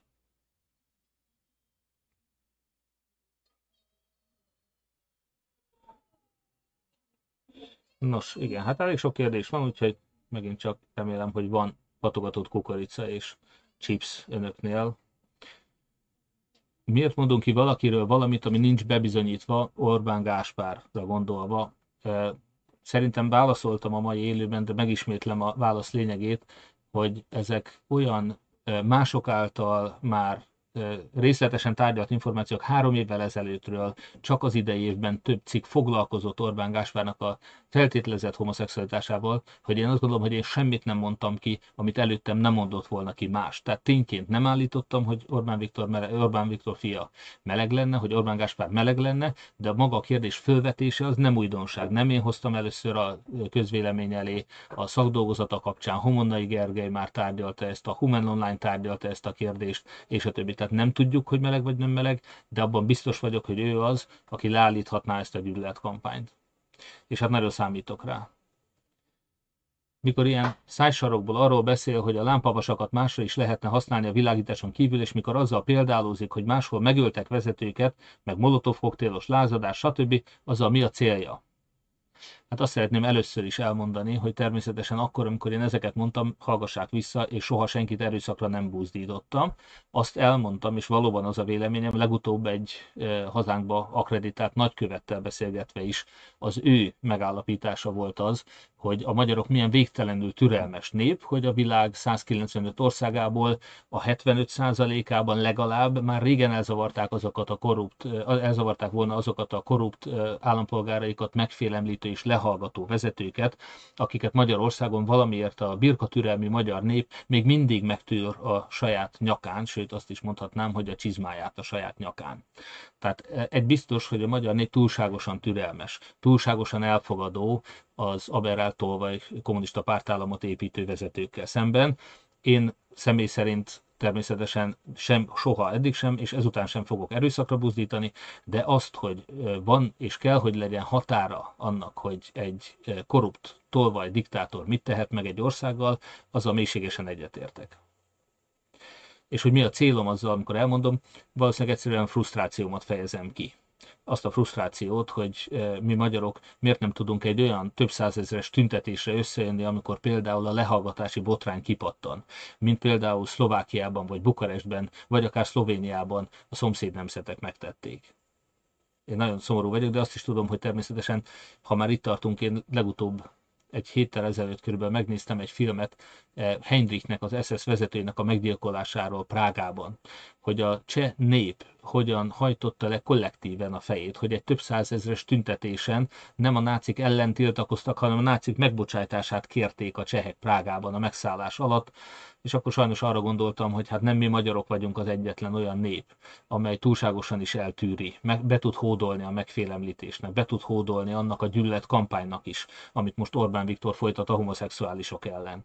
És borzasztó a szívem szakad meg, amikor azt látom, hogy egy olyan kultúra lett Magyarországon, ahol politikusok a szebb jövőről beszélgetnek, egy boldogabb, egészségesebb, fejlődő, gazdagodó Magyarországról fejtik ki a véleményüket a köztereken, és akkor a Fidesz gyűlöletkampánya által teljesen agymosott és átitatott emberek pusztán, amikor ott elmennek, akkor mutogatnak, bekiabálnak, búziznak, hihetetlen, hogy milyen mélyre süllyedt ez az ország, és hogy micsoda gazemberek azok, akik a lelkeket mérgezik meg, amellett, hogy anyagilag is tönkretették az országot, amellett, hogy immár Románia alá süllyedt Magyarországon a gazdasági és az erkölcsi színvonal is. Ez borzasztó bűne Orbán Viktornak és a Fidesznek, és nagyon szomorú vagyok, hogy emberek még mindig asszisztálnak ehhez. Milyen lelkismerete van annak, aki ebben közreműködik miért van annyira meggyőződve arról, hogy a vásárhelyi recept működne országgyűlési választáson is, ráadásul mind a 106 kerületben. Matematikailag rendben van, hogyha összeadjuk az ellenzékre adott szavazatokat, több, mint a Fidesz kapott. De az emberek nem annyira robotok, 70-80 a reális, de 100 nagyon optimista vízió, ami pofára esést eredményezhet. Ilyenkor visszaszoktam kérdezni, hogy önnek mi a javaslata. Mert hogyha nem fogunk össze, akkor lényegtelen kérdés az, hogy a tízezer szavazatból például, amit leadnak, Hódműzővásárhely példájánál maradjunk, 6000 ellenzéki szavazat volt. Ön szerint a 6000 ellenzéki szavazat, amit ha összeadtam a korábbi ellenzéki pártokra leadott szavazatokat, ez nem, nem összeadható, mert nem hajlandóak a jobbikosok egy DK-s szavazni, vagy a DK-sok egy jobbikos jelöltre, tehát azt mondja, hogy az összefogás az nem 6000, hanem mondjuk csak 5000 szavazatot eredményez. Tudja, hogy hányan szavaztak rám Hódműzővásárhelyen? 13.500-a. A 6000 összeadott ellenzéki szavazatból 13.500, ez több, mint a duplája akkor, hogyha az emberek nem csak összefogást látnak, hanem egy hiteles alternatívát. Egy olyan embert, aki betartja az ígéreteit, aki szeretettel fordul a cigányok, a melegek, a zsidók és bármely kisebbség, bármely magyar ember felé hogyha azt látják, hogy mi, mi értelmes programot adunk, és mi ezt tisztességgel végrehajtjuk, hogyha végre egy nem tolvaj ember irányítja, hogy elhihetik azt, hogy van nem tolvaj politikus is. Ha az emberek ezt látják, hogy okosabbak vagyunk és nem lopunk, akkor olyanok is el fognak menni, és olyanok is az ellenzékre fognak szavazni, akik eddig a Fideszre szavaztak, vagy akik eddig nem mentek el szavazni soha. Ezt kínálom én önöknek országosan is. És higgyék el, hogy Hódműzővásárhely sokkal jobban reprezentálja az országot, mint Budapest. Önök azt hiszik, hogy Budapesten mondjuk Dobrev Klárát meg megválasztának miniszterelnöknek tény. Az összefogás keretében bárki le fog szavazni Dobrev Klárára Budapesten, ugyanúgy, ahogy én is. Hogyha Orbán Viktor és Dobrev Klára között kell választanom, én is Dobrev Klárát fogom választani. De hogy vidéken a lakosságnak a legnagyobb része nem, abban biztos vagyok. Hogy én a legközvetlenebb barátaimat, rokonaimat soha nem fogom tudni rávenni arra sajnos, hogy Dobrev Klárára szavazzanak Orbán Viktor helyett vagy ellen, és emiatt fog maradni Orbán Viktor, ettől rettegek. Önöknek most el kell menni az előválasztáson, és olyanokat megválasztani, akiket mind vidéken, mind a 106 körzetben hajlamosak lesznek megválasztani. Hogyha ugyanazokat a régi politikusokat ajánljuk, akik már annyiszor leszerepeltek a fidesz szemben is, akkor miért gondolják azt, hogy az ellenzéki szavazó csak az összefogás miatt majd le fog szavazni ezekre az emberekre? Nem fog. Önöknek kell most olyan tisztességes jó jeleneteket választani az előválasztáson, akik igenis le fogják váltani Orbán Viktort, akik megmentenek, a melegeket meg fogják menteni a gyűlöletkampánytól a cigányokat meg fogják menteni a gyűlöletkampánytól, akik végre felszabadítják az országot a tolvajlás alatt, mert tolvajlás persze volt 2010 előtt is, ha közel sem annyi, mint ma. Mi nem a Fideszt akarjuk ezért leváltani, hanem a tolvajokat. Mi tisztességes országban akarunk élni. Ha az emberek ezt látják, nagyon nagy tömegben fognak eljönni és szavazni és támogatni bennünket, és Orbán Viktort akár kétharmaddal le fogjuk váltani. Ehhez kérem az önök támogatását. És igen, Hódműző vásárhelyen ez működött, és tudom, hogy az országban is fog működni. Jól érzékelem, hogy az összefogásban kialakult egy narratíva, amelyben ön valamiért bomlasztóként, semmit esélyesként merül fel az összefogás egészében? Hát természetesen igen. Most, amit elmondtam önöknek, ezzel én nyilván azt mondtam, hogy ha önök Dobrev Klárát fogják megválasztani közös ellenzéki miniszterelnök jelöltnek, akkor 22-ben nagy valószínűséggel marad Orbán Viktor. Ezt természetesen a DK nagyon utálja, hogy én ilyeneket mondok. Ezt ugyanúgy utálják a DK-sok, mint amikor önök liberális jóérzésű emberként fölháborodnak azon, hogy én Orbán Gáspárnak a homoszexualitását feszegetem. De higgyék el nekem, hogyha önök egy szabad, demokratikus jogállami Magyarországot akarnak, akkor ezt kell tennünk. Nincs más megoldás. Számtalanszor bebizonyítottuk. Minden alkalommal, amikor egy csatát vívtunk, mi mindig megnyertük a fidesz szemben. A mai ellenzék azok, akik szép lelkekként úgy gondolták, hogy nem szabad megnevezni a Fidesz gyengeségeit. Sokszor azt látom, úgy érzik, hogy nekik tilos kampányolni a fidesz szemben, hogy tilos elmondani még azt is, hogy a legtöbb halott Magyarországon volt a koronavírus járvány alatt hogy mennyit loptak a vakcinából, és hogy az nem volt alkalmas a 60 év feletti magyaroknak. Még ezt is szégyelli elmondani az ellenzék. Ilyen ellenzékkel persze, hogy nem fogjuk tudni leváltani a Fideszt, segítsenek nekünk, hogy úgy újjon meg az ellenzék. És persze az ellenzék ezért nem hálás. Nagyon sokan az ellenzékből is csak azért nem érdekli őket, hogy ellenzékiek vagy kormánypártiak csak üljenek benne a parlamentben. Hogyha önök, amikor választanak, akkor nem azt fogják nézni, hogy ki az, aki küzdeni fog önökért, ki az, aki ki fog állni, ki az, aki okos, és elkötelezett és becsületes ahhoz, hogy le tudja váltani a Fideszt, hogy meggyőzze az embertársainkat arra, hogy rászavazzanak, és ne a Fideszre, akkor természetesen ugyanazokat a pártembereket fogják bejutatni, azok ugyanúgy ellenzékbe lesznek, ugyanúgy megkapják a fizetésüket, és ők ennek örülni fognak. Mi kevésbé. Persze, hogy ezek az emberek nem szeretnek engem. Igen, hogy ne?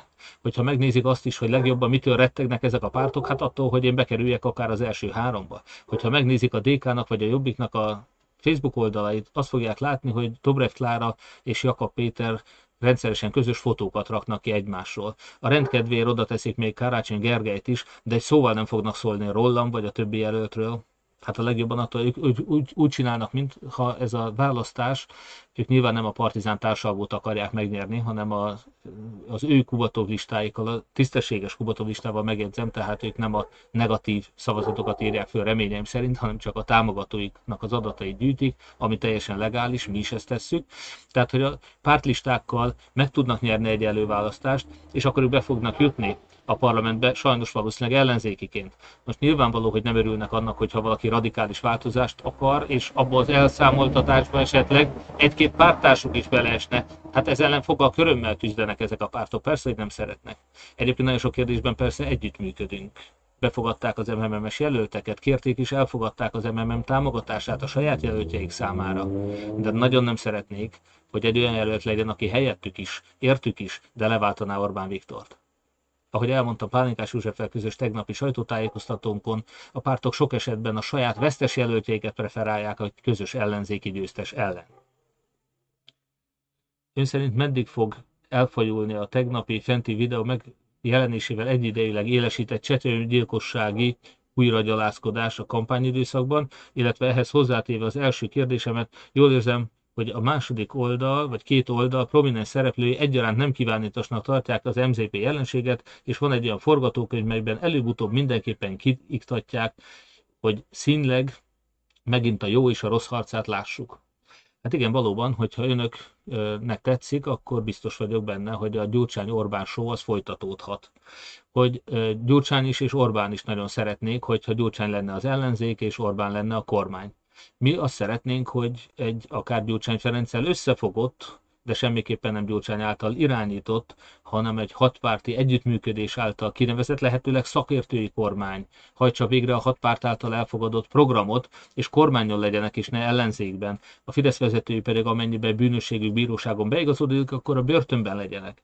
Tehát mi elsősorban ezért dolgozunk, és valóban ennek a narratívának ellentmond az, hogy vannak olyanok, és a Fidesz jól megfizette az ellenzéki pártokat, ugye 18-ban milliárdokat adtak nekik évente ahhoz, hogy meg tudják tartani ezt a státuszt. Ők nagyon kényelmesnek találják azt, hogy minden választást elveszítenek a fidesz szemben, és közben nagyon sok pénzt kapnak a Fidesztől. Mi arra próbáljuk sarkalni őket, rávenni őket, hogy dolgozzanak sokkal többet, hogy váltsák le a Fideszt. Egy ellenzéknek csak akkor van létjogosultsága, hogyha le tudja és le akarja váltani a kormányt.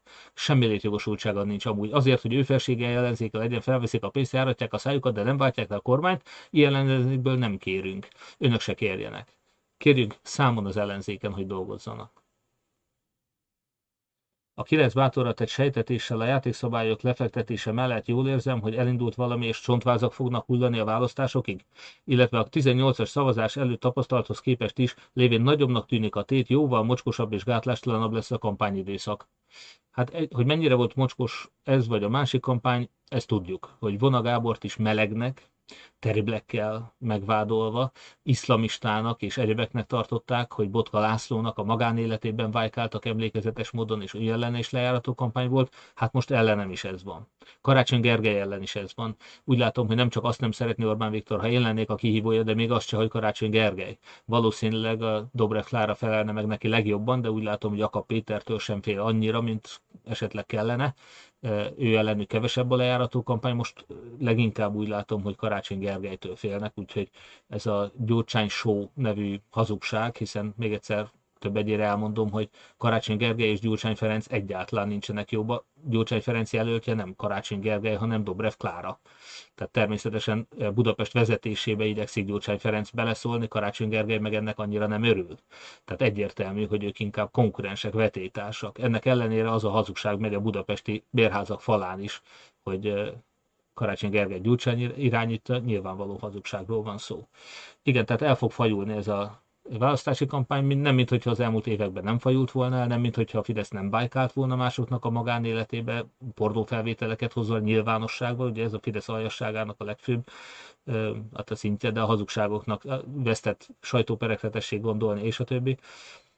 Igen, és hogy valóban, ha már itt tartunk, az előző eszmefutatásomból kihagytam Szájer Józsefet. Azok, akik most engem azzal vádolnak, hogy én coming out-oltatom, ismét ezt a csúnya szót mondva, tehát lebuktatom szegény Orbán Gáspárt, még egyszer mondom, semmiért nem mondtam, ami eddig ne lett volna nyilvános bárhol.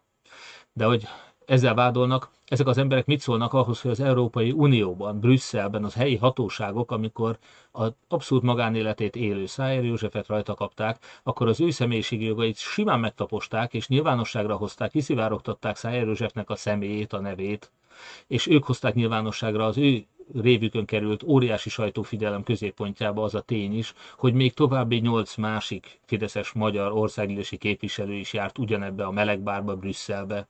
Hogy érdekes módon itt Magyarországon Szájer ügyet megpróbálták úgy beállítani, mintha csak egy, egy tiltott házibuli lett volna kiárási tilalom idején miközben a nyugati lapok leírták, hogy egy lábakat a levegőbe nevű 25 mesztelen férfi maszk és gumi nélküli gangbang partia volt, tehát a lehető leggusztustalanabb részleteket árulták el róla, mert ők nem indiszkrétek akartak lenni. Érdekes módon most ezek a fölháborodók, akik az én harcomon fölháborodnak. Ezek az emberek nem háborodtak föl a belga lapoknak a harcán, ők nem tiltakoztak Szájer József lebuktatása ellen, aki ugyanúgy felnőtt férfi és közszereplő, mint Orbán Gáspár, és akiről gátlástalanul nyilvánosságra hozták a nevét és a guztustalan részleteket erről a gangbang partiról.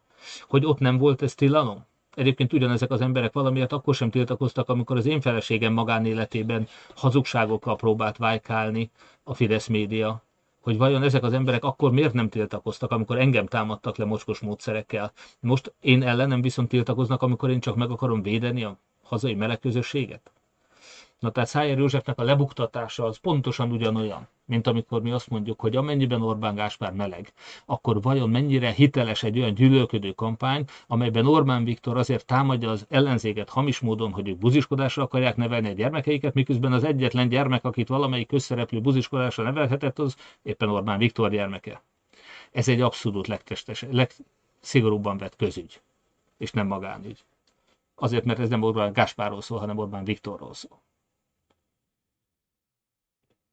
Nem próbálja megkérni a kétfarkú kutyapártot, hogy tegyenek kivételt és álljanak be önbögé. Ja, bocsánat, tehát a szájjel történetnek a, a tanulsága az, hogy valószínűleg az Európai Unió is megelégelte Orbán Viktornak a tolvaj árulását, a NATO és az európai értékek elárulását, és föltehetően nagy élvezettel fog még megosztani a Pegasus botrányhoz hasonló, vagy a Szájár botrányhoz hasonló eseteket, hogyha ezek fölmerülnek, és igen, én se tartom kizártnak, hogy ők nagyon sok, például meleg fideszes politikust ismernek, nagyköveteket, európai parlamenti képviselőket, magyar parlamenti képviselőket, minisztereket, államtitkárokat.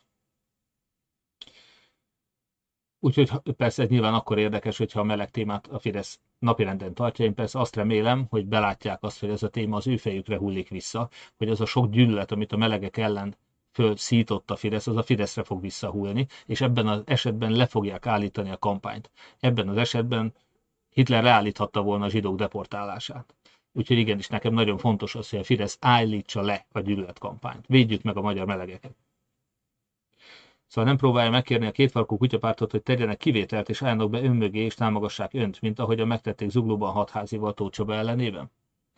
Hát ugye a Magyar Kétfarkú Kutyapárttal egyrészt mindig elmondom, volt egy nagyon jó együttműködésünk vásárhelyi játszótér, vagy éppen e, padfestés, vagy buszmegálló felcsútról hozzánk költöztetése ügyében. Emiért én nagyon hálás vagyok, és a személyes kapcsolat továbbra is jó, de politikailag ők nagyon haragszanak is rám, mert én el szoktam mondani önöknek, hogy aki ellenzéki, az ne szavazzon majd a kétvarkú kutyapártra 22-ben, hanem az ellenzéki összefogásra szavazzon. Hogy a 12. kerületben a kétvarkú kutyapárt jelöltjei, akik nem jutottak be, de pont annyi szavazatot kaptak minden körzetben, hogy így nem az ellenzék nyert, hanem a Fidesz. Ha azok a szavazatok az ellenzékre mentek volna, és nem a kétfarkú kutyákra, akkor a 12. kerületben Pokorni Zoltánnak egy teljesen, el, teljesen ellenzéki közgyűlése lenne. Tehát igen, a kétfarkú kutyapárt mondom, nagy szimpátiám és együttérzésem és korrupcióellenes harcukhoz tényleg nagyon sok támogatást kívánok, de hogyha véletlenül az ő különutosságuk miatt Orbán Viktor hatalma marad, hát én rengeteget fogom kritizálni őket, és ennek a veszélye miatt én már előre is kritizálom őket, bocsánat.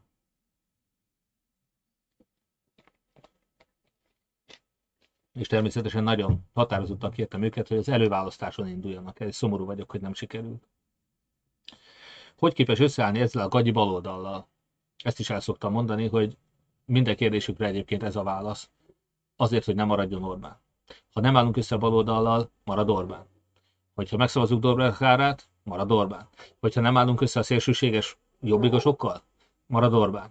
Hogyha nem állunk ki a melegek ellen, vagy nem hozzuk nyilvánosságra Orbán Viktor érintettségét, vagy a fideszesek érintettségét a melegbotrányban, marad Orbán.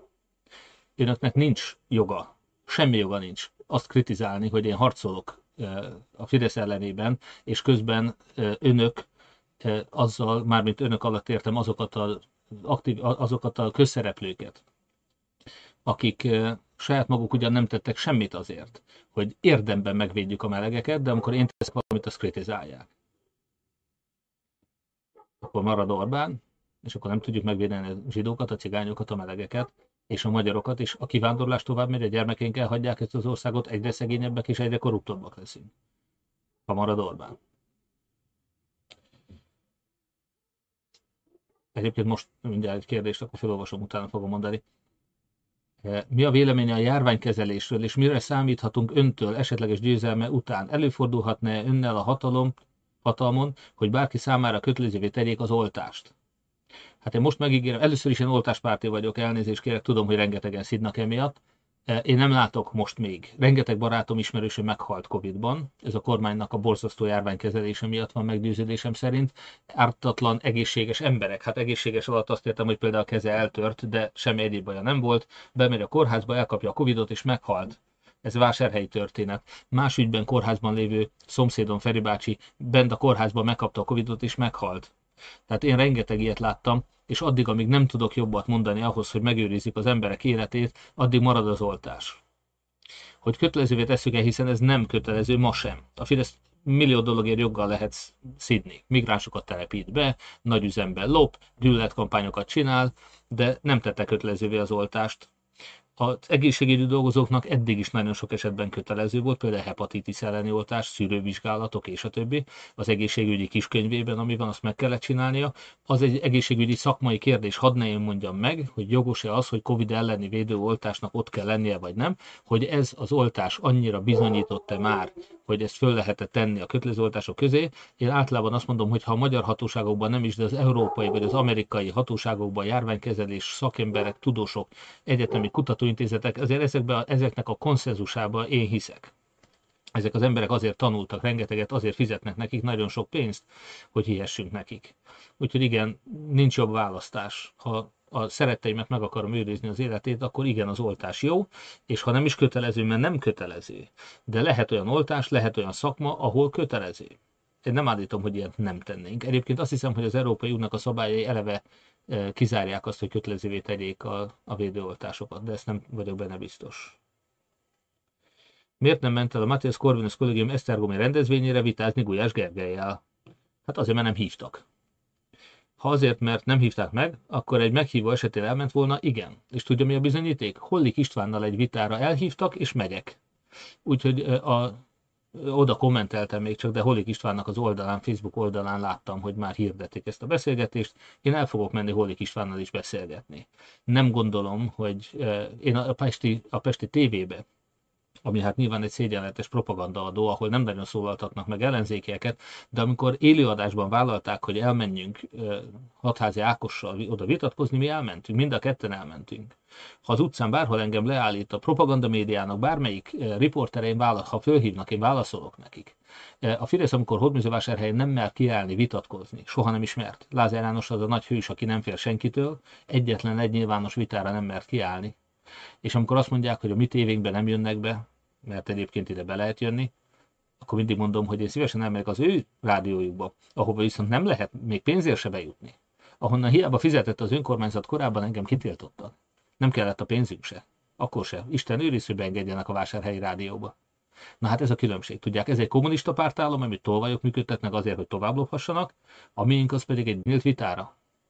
Ez a különbség az ő tolvajállamuk, mafiállamuk és egy demokrácia egy nyugati értelembe vett tisztességes keresztény kultúrája ország között. Miért nem hív ki, vagy ül le vitázni fideszesekkel, vagy KDNP-sekkel? A Momentum emberei tették csak ezt meg. Nem, téved, én ültem már le fideszesekkel vitázni, és mint mondtam, most is le fogok ülni, mert amikor van lehetőség rá, én megyek. Torockai azt mondta, hogy nem volt ember török Szent Miklóson, cigány megfélemlítés miatt, és nem volt szervezete mi hazánknak. Mégis a Fidesz Csicska pártjának tartja a pártot? Igen. Leülne tisztázni az ügyet Torockaival? Őszintén szóval nem szándékozom, de őnek is van lehetősége elmondani a véleményét.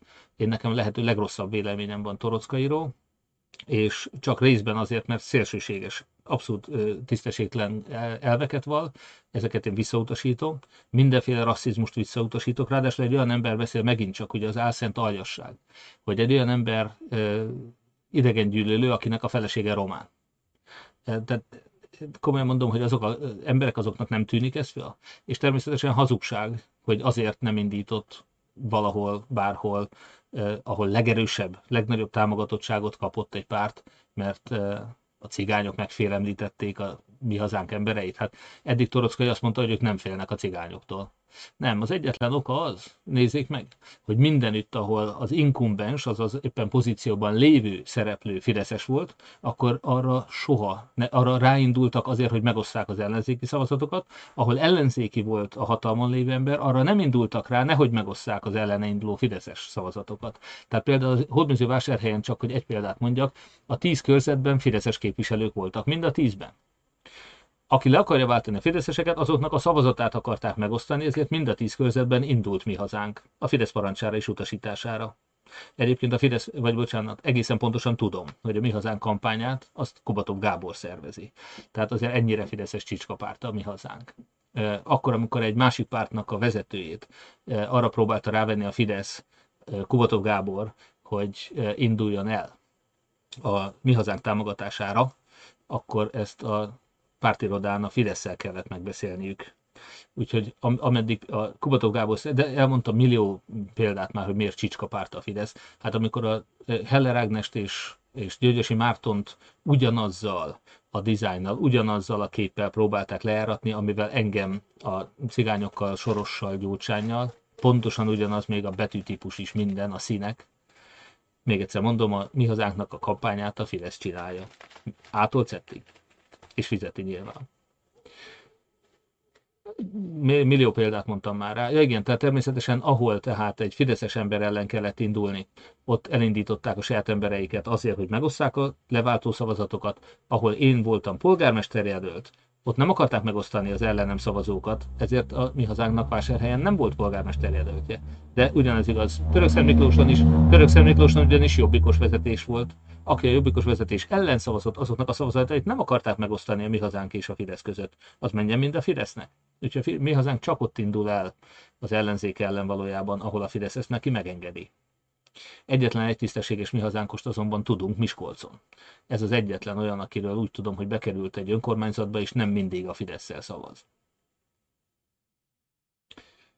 Lát-e összefüggést a felesége ellen újraindított lejárató kampány és az ön által Orbán Viktor fiának szexuális identitását feszegető kijelentések között? Fogják -e ezért újra perelni az origót?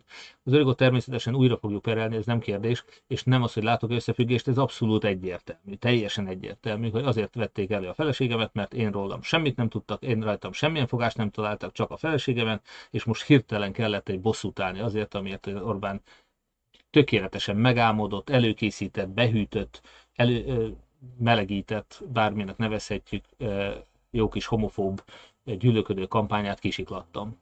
Hogyha egy városszéli kiskocsmába az emberek ugyanúgy ki fogják majd nevetni, ki fogják kacagni azokat a fideszes gyűlölködőket, akik egy homofób kampányjal érvelnek a fideszes szavazás mellett, mint ahogy kikacagták az újságírók Gulyás Gergelyt, amikor azt merte állítani a kis szájával, hogy a Fidesz és a melegek között nincs átfedés. Majd, hogyha egy városszéli kocsmába ugyanúgy kikacagják ezeket a fideszes gyűlölködőket, akkor Orbán Viktor kampánya összeomlik.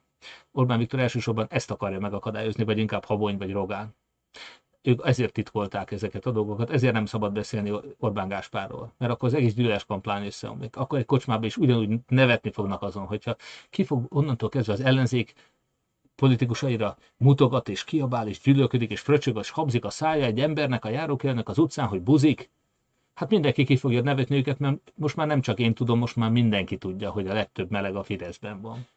Hogy aki egyedül közszereplőként a fiát buziskodásra nevelt, az lehet, hogy éppen Orbán Viktor? No, akármilyen aljasul is hangzik emberek, csak ezzel tudjuk megvédeni a melegeket. Sokat gyára mondom. Értsék meg, kérem. Legutóbb, kérdez, legutóbb kérdeztem a fiatalok megszólási stratégiájáról. A Showtime-ban, Showtime interjú óta tapasztal változást e tekintetben?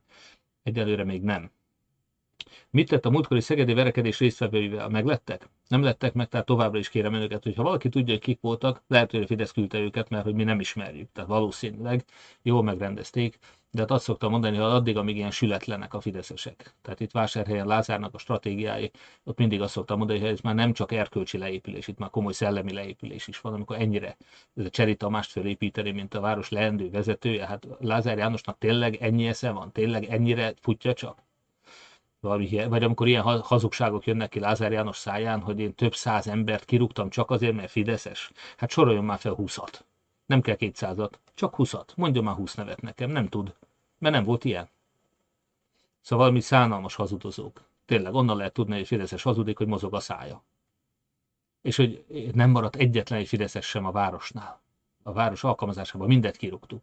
És akkor csak itt kell mondani, hogy a nagyon helyesen, jól kezeli, ugye egy szórólapon ezt be is szórtuk a várost, Varga Anikó, Fideszes. Ő a művelés háznak és az ifjúsági klubnak a vezetője. Tökéletesen kezelte ezt a molesztálási kérdést. A Fidesznek meg van képe Krupicer képviselőt, meg engem letámadni a molesztálási ügyért? Egy Fideszes által vezetett ifjúsági klubban? Hát mi köze van ahhoz bármelyikünknek is ne haragudjanak. Egyébként pedig Varga Anikónak, akinek van, tökéletesen kezelte a kérdést és ott van Varga Anikó. Tehát nem kell Lázár, hogy hazudik, az semmi más nem kell mondani, csak Varga Anikó. Miklós Péter. De nem sorolom fel, nyilván Bálint Gabriella. Tehát amikor fideszes önkormányzati képviselők vezetik az intézményeinket, és Lázárnak van képe azt mondani, hogy mindenkit kirúgtam, és senki fideszes nem maradhatott a városban. Tehát annyira szánalmas. De hát Cseri Tamás is itt dolgozott. Stb. Nem mondom, Horváth Zoltán itt dolgozott, mindegyik a városnál dolgozott. De most is kapják a pénzt egyébként uniós projektekből, például Galambos Kornélni azt hiszem, hogy talán még mindig kapja, de folyamatosan kapja, igen. Tőlünk. Kedves Péter, érdeklődni szeretnék, hogy a keresztény, ember, hogy keresztény emberként hogyan győzni meg azokat, akik azt állítják, hogy homoszexualitás bűn, ezért démonizálják az LMBTQ plusz embereket. Én azt gondolom, ezt már nagyon sokszor megtettem. Azt szoktam mondani, hogy Jóisten ilyennek teremtette őket, de persze árnyalni lehet a kérdés, mert lehet, hogy Orbán Viktornak igaza van, és a nevelés az közrejátszik ebben. Ezt ő neki, ha más nem a saját családján belül kell majd tisztáznia, hogy az ő nevelése hogyan járult hozzá ehhez. Nagyon érdekes kérdés lenne nyilván. De legfőképpen akárhogy is van. Pusztán azért, mert valakinek a szexuális orientáció más, szabad-e őt bármikor bántani, kiközösíteni, öngyilkosságba kergetni? Nyilvánvalóan nem. És keresztény ember erre soha nem mondhat mást. Üdvözlöm, polgármester úr! Annyit szeretnék kérdezni, hogy nem tartja kicsi gyorsnak a tempót a miniszterelnök jelöltség felé. Ne értsen félre, én szurkolok önnek, de nem kellett volna várni a 22 utáni választásig, hogy az ország lakossága jobban megismerhesse, főleg azért, hogy milyen jól navigálja hódműzővásárhely helyzetét az ismert gazdasági hátrányokkal való indulás ellenére is, ráadásul ellenszélben. És ha valami oknál fogva nem sikerült nyernie, tudjuk, hogy mi vár önre az itteni Fideszes fizetett és kényszerített huhogók részéről. Na szóval én örülnék, ha ott sikerülne nyernie, de annak úgy szintén, ha maradna itthon a városunk élén, egy kalappal a jövőhöz. Tehát ez egy vásárhelyi levél, ahogy kiderül ebből, ami azon aggódik, hogyha én Lázár János le tudom győzni jövőre, akkor elmegyek a város éléről a parlamentbe. Ettől én is félek, bevallom, nagyon szeretem a polgármesteri munkámat, nagyon sok mindent már elértünk, és nagyon sok mindent szeretnék még elérni de most nem tehetem meg lelkiismereti okból, hogy ne induljak el Lázár János ellen, ugyanis 2022-ben minden egyes körzet számítani fog. Egyetlen egy mandátumon is múlhat Orbán Viktor sorsa és így hazánk sorsa. Lelkiismereti kérdés számomra ugyanúgy, ahogy az volt 2018-ban, hogy elindultam, most 22-ben is lelkiismereti kérdés, hogy ha úgy látom, hogy nekem van a legnagyobb esélyem, akár miniszterelnök jelöltként, akár körzeti jelöltként, a Fidesz legyőzéséhez hozzájárulni, akkor nekem ezt meg kell tenni, mert a hazánkat meg kell menteni. Így is úgy is ezen fogok dolgozni, mondtam, hogy ha kell, akkor szórólapozok, ha kell, akkor miniszterelnök jelölt leszek. Nem, nekem nem derogál a munka, én egész életemben mindig dolgoztam. Kora gyermekkoromtól kezdve, amikor nyári munkát szedtük össze azt a pénzt, amiből én például biciklit vettem. Most is úgy vagyok vele, hogy a munka nem szégyen. A feleségemnek se szégyen. Ő volt fizikus, volt szülésznő, és most éppen asztalosnak tanul. Mert a munka nem szégyen, ehhez volt kedve, ebből meg is lehet élni, kell dolgozni. Nekünk egy, ide most, ahol nyaralunk, egy 21 éves, az ő autója, nem az enyém, 21 éves autó. Hivatalosan 307 ezer kilométer van benne, de szerintem az előző tulaj még vissza is tekerte, úgyhogy könnyen lehet, hogy az 500 ezerhez közelít. A másik autónkat, amit most vettünk, egy 7 személyes, az pedig az Orbán Viktor nagyvonalú támogatásának köszönhetjük a két és fél millió forint támogatást a Fidesz kormány részéről, a maradékot pedig részletekben hitelre vettük meg, mert így tudtuk megvenni. Úgyhogy mi dolgozunk a pénzünkért, korábban egy jobban fizető állásom volt, akkor nem kellett annyira takarékoskodni, most egy kicsit kevesebb van. Úgy egy fizetésből élünk, korábban nyilván kettőből éltünk. Hála a Fidesznek, a feleségem most éppen nem keres pénzt. Tisztelt Márkizai Péter, egyre több üzenetet kapunk az oldalunkra a fideszesektől. Egy részük az ön programjára kíváncsi, én megpróbáltam felvázolni, de erős bennük a kételj, ami megvalósítást illeti. Hogyan kommunikáljak velük? Hát egyrészt természetesen van, nagyon sok esetben beszéltem már a programomról, leginkább például von a Gáborral való interjúmba, tessék azt megnézni, de én már tavaly novemberben a Gellért szállóban meghívásra a programomról beszéltem, arról, hogy milyen Magyarországot kép- képzelek én el, és nagyon sok részletet osztottam meg, akár csak most pénteken a Budapesti Fórumon is, és máshol is. Az pedig, hogy amiket én ígérek, azok reális, megvalósítható, nem populista, nem ígérgetős, be nem tartós ö, nagyhangú szavak. Azt tessék megnézni az ígéretfidelő.hu oldalon. Hódműzővásárhelynek 55 ígéretet tettem 2019. októberében, ezeknek már a 70%-át teljesítettük. Olyanokat, mint az ingyenes buszközlekedés, a városkártya bevezetése, a szelektív hulladékgyűjtés, az adók eltörlése, útépítések, strandfejlesztés, kemping visszaállítása, bölcsöde visszaállítása, idősek otthona felújítása, és a többi. Úgy, és emellett mi visszafizettük a város 10 milliárdos adóságának több mint a felét három év alatt, és még sorolhatnám, amit mi elértünk, azok nem levegőbe tett ígéretek és ígérgetések, nem üres ígéretek, mi ezeket be is. Amit én mondok, azokat komolyan gondolom, és azokat megcsinálom. Én nekem elhihetik, hogyha engem választanak miniszterelnök jelöltnek, én leváltom Orbán Viktort. Az összes többi esetben nagyon félek, hogy nem fog sikerülni, de én akkor is ott leszek, és akkor is segíteni fogok. Ha visszajelzésekből, ha visszajelzésekből látszik, hogy a plegyka lebegtetés, sejtetés visszatetsző és kontraproduktív, nem lehet, hogy kevesebb kellene belőle? E, a visszajelzésekből nem az látszik, amit ön mond. Igen, van egy fölháborodott kisebbség, ez egy törpe kisebbség, meg kell egyezzem, tehát körülbelül 10%-a a visszajelzéseknek negatív, a 90%-a pozitív. Ezek nagyon érzékeny, intelligens, okos emberek, akik azonban valamiért azt nem értik meg, hogy nekünk a felelősségünk az nem az, hogy mi erkölcsönösen otthon maradjunk a fotelben és mindenkit elítéljünk. Nekünk az a felelősségünk, hogy bármilyen eszközzel kiálljunk embertársaink mellett. A keresztény felelősség, az én felelősségem az, hogy a magyarok mellett akár melegek, akár zsidók, akár cigányok kiálljak akkor, amikor őket bántják, amikor gyűlöletkampányt folytatnak ellenük, amikor öngyilkosságba kergetik őket. És ha ehhez Orbán Gáspár emlegetése kell csak azért, mert az apjának az aljas visszaéléseire, az aljas kétszínűségére kell rámutatni, én rá fogok mutatni. És hogyha valakinek ez nem tetszik, nem érdekel.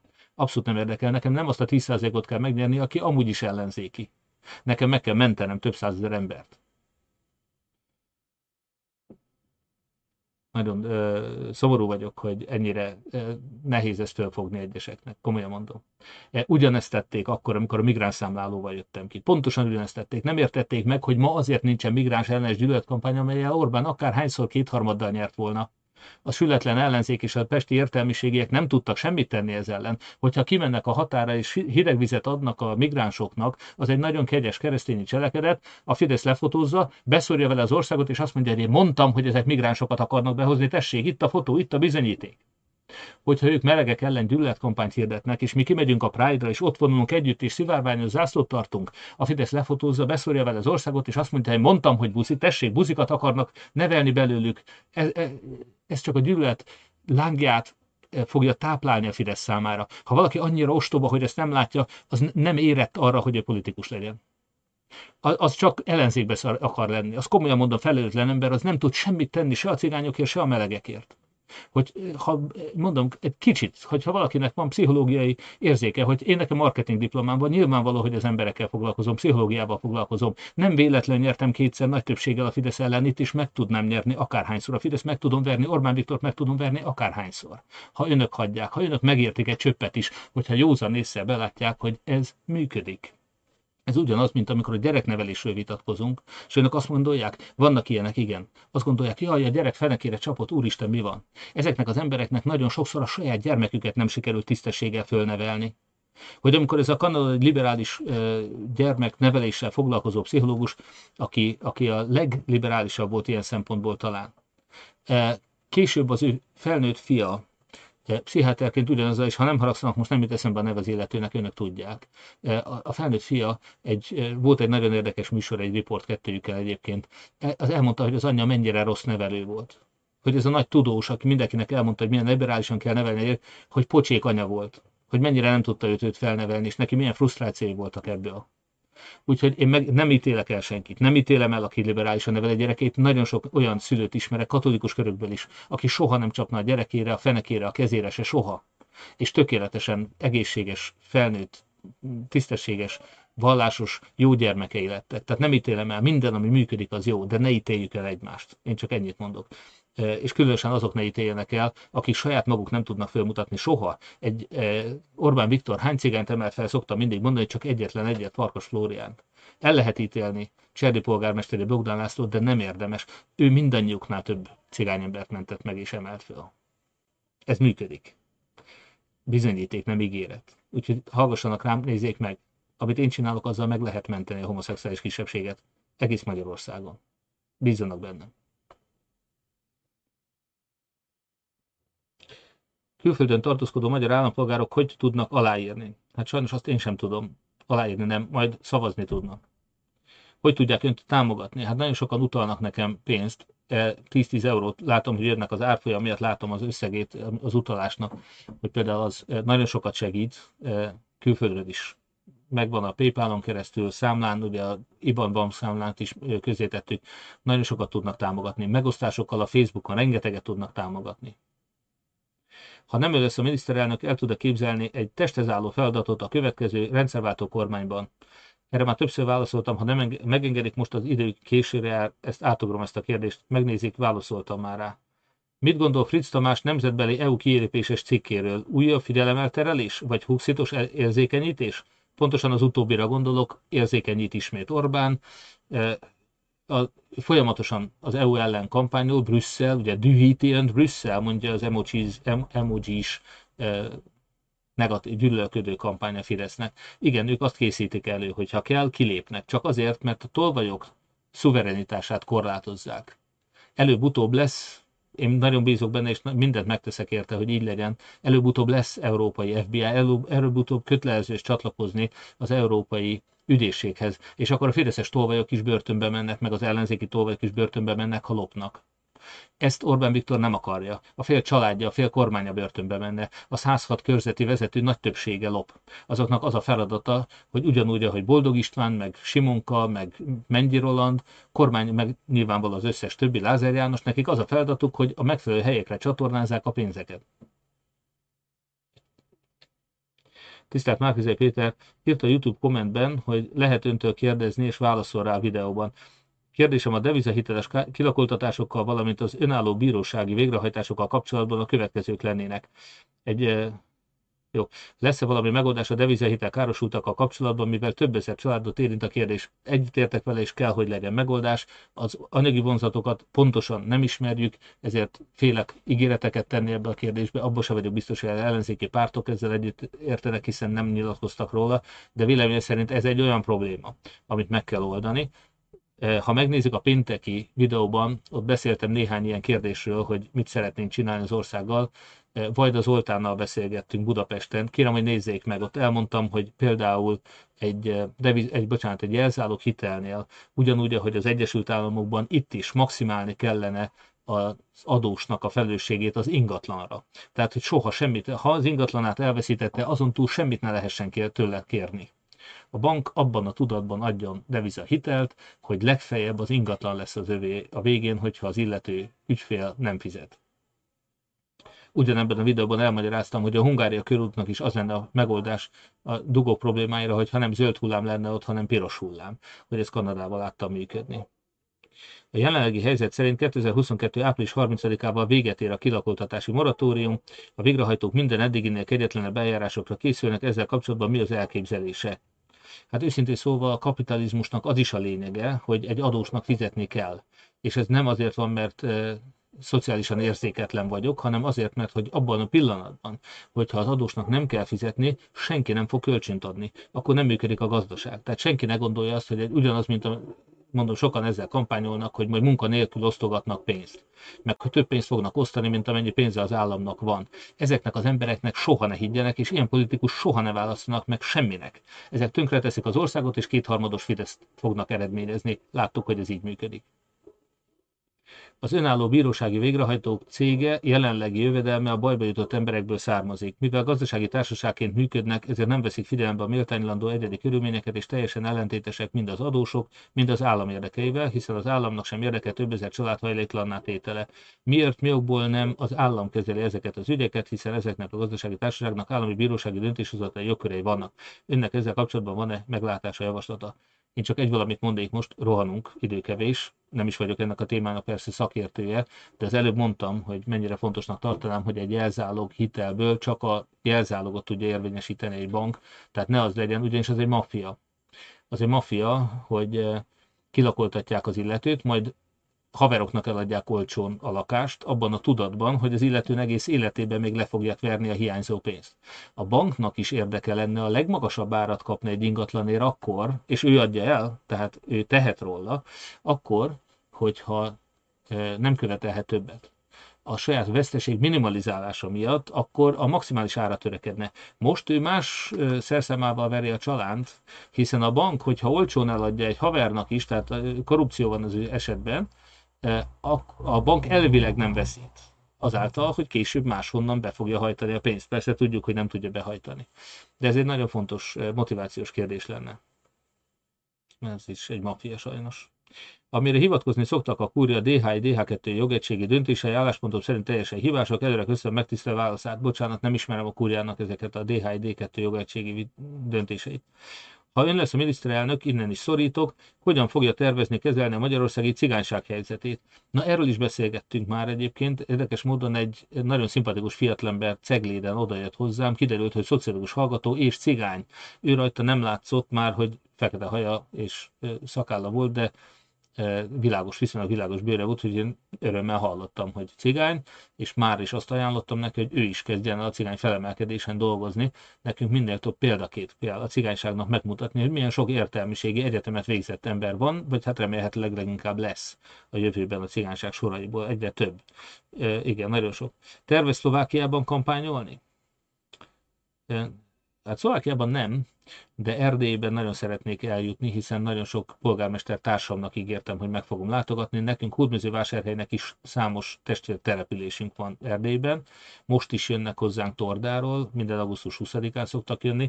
Most egy 20 fős delegáció fog érkezni hét testvérvárosunkból, eh, Litvániából, Lengyelországból, Erdélyből, délvidékről, tehát Romániából és Szerbiából, Ausztriából és Németországból. Tehát Hódműzővásárhelyre most minden eddiginél több testvérvárosi delegáció fog érkezni majd a Szent István napokra. Én ennek nagyon örülök és nagyon büszke vagyok. A külkapcsolataink egyébként is kiválóak. Szóval Szlovákiában nem terveztem kampányolni, de ha meghívnak, majd szívesen megyek az előválasztások után, oda is merek beszélgetni. Én nagyon szeretném felvilágosítani a határon túli magyarokat arról, hogy nekik sem érdekük egy aberrált tormány, ez a szokásos csúnya kifejezés sorozaton elnézést. Tehát egy aberrált kommunista pártállapot építő tolvajpártnak a hatalmon maradása egyáltalán nem érdeke a felvidéki és az erdélyi magyaroknak sem a tisztességes, becsületes emberek az érdeke, és természetesen még egyszer, hogy valaki nem szereti Gyurcsány, semmi gond. Nem kell szeretni, én sem szeretem Gyurcsány Ferencet, miért szeretném. E, most egy olyan kényszer van, hogy mindenkinek össze kell fogni. E, ezt mindenképpen meg kell tegyük, különben marad Orbán. Ez ilyen egyszerű kérdés, de nem, senki nem akarja Gyurcsány Ferencet visszahozni, nyugodjanak meg. Gyurcsány Ferenc is belátta, hogy ő neki nem lesz közéleti szerepe 2022 után egy ellenzéki kormányban, úgyhogy a határon túli magyarokat most is támogatásomról szeretném biztosítani, és kérem, hogy ne tartsák hatalomba ezeket a hihetetlen kártékony ezer éves történetünk legkorruptabb kormányát. Munkahely és iskolai diszkrimináció ellen mi a terve? Én azt gondolom, hogy nincs munkahelyi és iskolai diszkrimináció, csak diszkrimináció van. Tehát természetesen a munkahelyeken és az iskolában is ugyanúgy meg kell akadályozni a diszkriminációt, mint az élet minden más területén. Ezeknek egyébként van ma is jogi elégtételre lehetősége, a mai törvények sem engedik meg, hogy valakit a bőrszíne, a vallása vagy a szexuális orientáció miatt hátrány érhessen. A törvényeket be kell tartatni. Ez a legfontosabb pontosan mikor lesz a vita Hollik Istvánnal, és ki lesz a moderátor, őszintén szóval ezt most mindjárt megnézem, hogy nyitva van-e még nálam ez a poszt, de azt hiszem becsuktam, én sem tudom pontosan elnézést. Igen, de közben itt keresgéltem a Városi Kurír, amikor annak idején beszámolt, ezt viszont majd lehet, hogy kiteszem, a Városi Kurír, amelyik beszámolt Orbán Káspárnak erről a felházas mennyasszony keres, edzett fiúkat keres, akik nem félnek Jézus mennyasszonya lenni. Írja a Városi Kurír, egy olyan képpel, bocsánat, ezt csak megmutatom önöknek, No, tehát, hogy nehogy én hoztam már, érdekes módon azok, akik most engem vádolnak, hogy én coming out oltattam Orbán Gáspárt, amikor ez a cikk megjelent a Városi Kurírban 2018-ban, akkor ezek az emberek nem óbégattak? Hogy én, könyörgöm, amikor három évvel ezelőtt egy e, szivárványos e, férfi száj alá van írva a felháznak a edzett fiúkat keresnek Jézus mennyasszonyának szöveg, akkor azt gondolják, hogy én coming out adtam Orbán Gáspárt. Tényleg azt gondolja valaki? Ennyire sületlenek? Borzasztó. Hozzáteszem, nyilván nagyon sok, ember, sok olyan barátom is tiltakozott az én ö, egyébként homoszexuálisok melletti kiállásom ellen, akik egyébként tényleg támogatóak és tényleg ellenzékiek, de hát nagyon sokan, mondjuk Vargadam Andrea soha nem kedvelt, mióta a legutóbbi választáson Veszprémben nem őt jelöltem meg, mint esélyes jelöltet abban a körzetben, hanem Kéz Zoltánt, már akkor egyszer nyilvánosan lerohant, aztán később még mindig nagyon barátkozott velem, amikor ez volt éppen népszerű, aztán most, amikor én már úgy látom, nem a kormányt akarja leváltani, hanem az ellenzéket, azóta most megint kritizál, de amikor személyesen találkoztunk Vásáros Namében tüntetésen, akkor megint nagyon hogy ő jött oda hozzám és beszélgettünk, szóval ezekkel én nem tudok mit kezdeni, de nem is érdekel. Ez az ő problémáik, az ő dolguk, nekünk egy feladatunk van, ezt a rendszert leváltani, és egy demokratikus szabad Magyarországot építeni. Ha valaki velünk tart, akkor velünk tart, hogyha valaki inkább a Fidesz tartja hatalmon, az az ő lelkiismeretén szárad. A versenyszférából magánszemélyként, politikába becsömpeni emberként milyen érzés, hogy minden szavát figyelik, hogyan lehet kiforgatni és negatívra festeni. Hozzászokom. Lassan szépen. A Holik Vita augusztus 28-án lesz közben, ide kommentelték nekem a munkatársaim, és köszönöm szépen. Azt gondolom, hogy ezzel a kérdéseink végére is értünk. Nagyon örülök egyébként, hogy Hollig István bátor és kifogálni, nem úgy, mint Lázár János, aki csak szavakban bátor ember, valójában gyáva kiállni egy vitára de én nagyon szívesen vitatkozom. Orbán Viktorral is nagyon szívesen vitatkozni például a meleg kérdésről, vagy arról, hogy ő hogy gondolta azt, hogy liberális párt lesz mindig a Fidesz. Amikor ő most idén azt mondta, hogy ő aktívan védi a homoszexuálisokat, akkor pontosan mire gondolt? Milyen aktív védelem van, akár a saját fiának, akár Szájér Józsefnek, akár a fideszes melegeknek. Nem látom ezt Orbán Viktornak, ővel is érdemes lenne egyszer vitatkozni, ha kiállna valakivel vitára. No, köszönöm szépen, jó szakát kívánok önöknek, és kettő óra telt el ismét, elsősorban a kérdéseik miatt. E, akkor föl, tehát hódműzővásárhelyeknek az augusztus 20-i hétvégére hívom fel a figyelmét. Önöknek vásárhelyre, ha látogatnak, Brody János koncert lesz, Varga Miklós koncert lesz, Bad Fruttik koncert lesz, tűzijáték lesz, retro kiállítás is már megnyílik erre a hétvégére. Jöjjenek vásárhelyre, borfesztiválunk is van, és a hétvégére a Fidesz eltörölte a járványt is, úgyhogy ettől függetlenül önök azért vigyázzanak, mert nem biztos, hogy eh, Orbán Viktor valóban Ceausescuhoz mérhető nagy tudós, aki tényleg le tudja állítani három napra a járvány terjedését, úgyhogy reménykedünk persze, hogy nem lesznek veszélynek kitéve, de azért legyenek óvatosak. Jó éjszakát kívánok mindegyiknek, és ez a hét legfontosabb témája volt, aki engem ismer, az elhiszi nekem, hogy én a melegeket még a Fideszben is meg fogom védeni, és nem tőlem kell féltsék a melegeket. Az egy sületlen hazugság, hogy én bárkit letámadtam volna a homoszexualitása miatt, vagy hogy én coming adtam volna szegény Orbán Gáspárt, akivel a legmélyebb együttérzésem. Azt gondolom, hogy neki kegyetlen sors jutott. Köszönöm szépen önöknek, minden jót kívánok, viszontlátásra!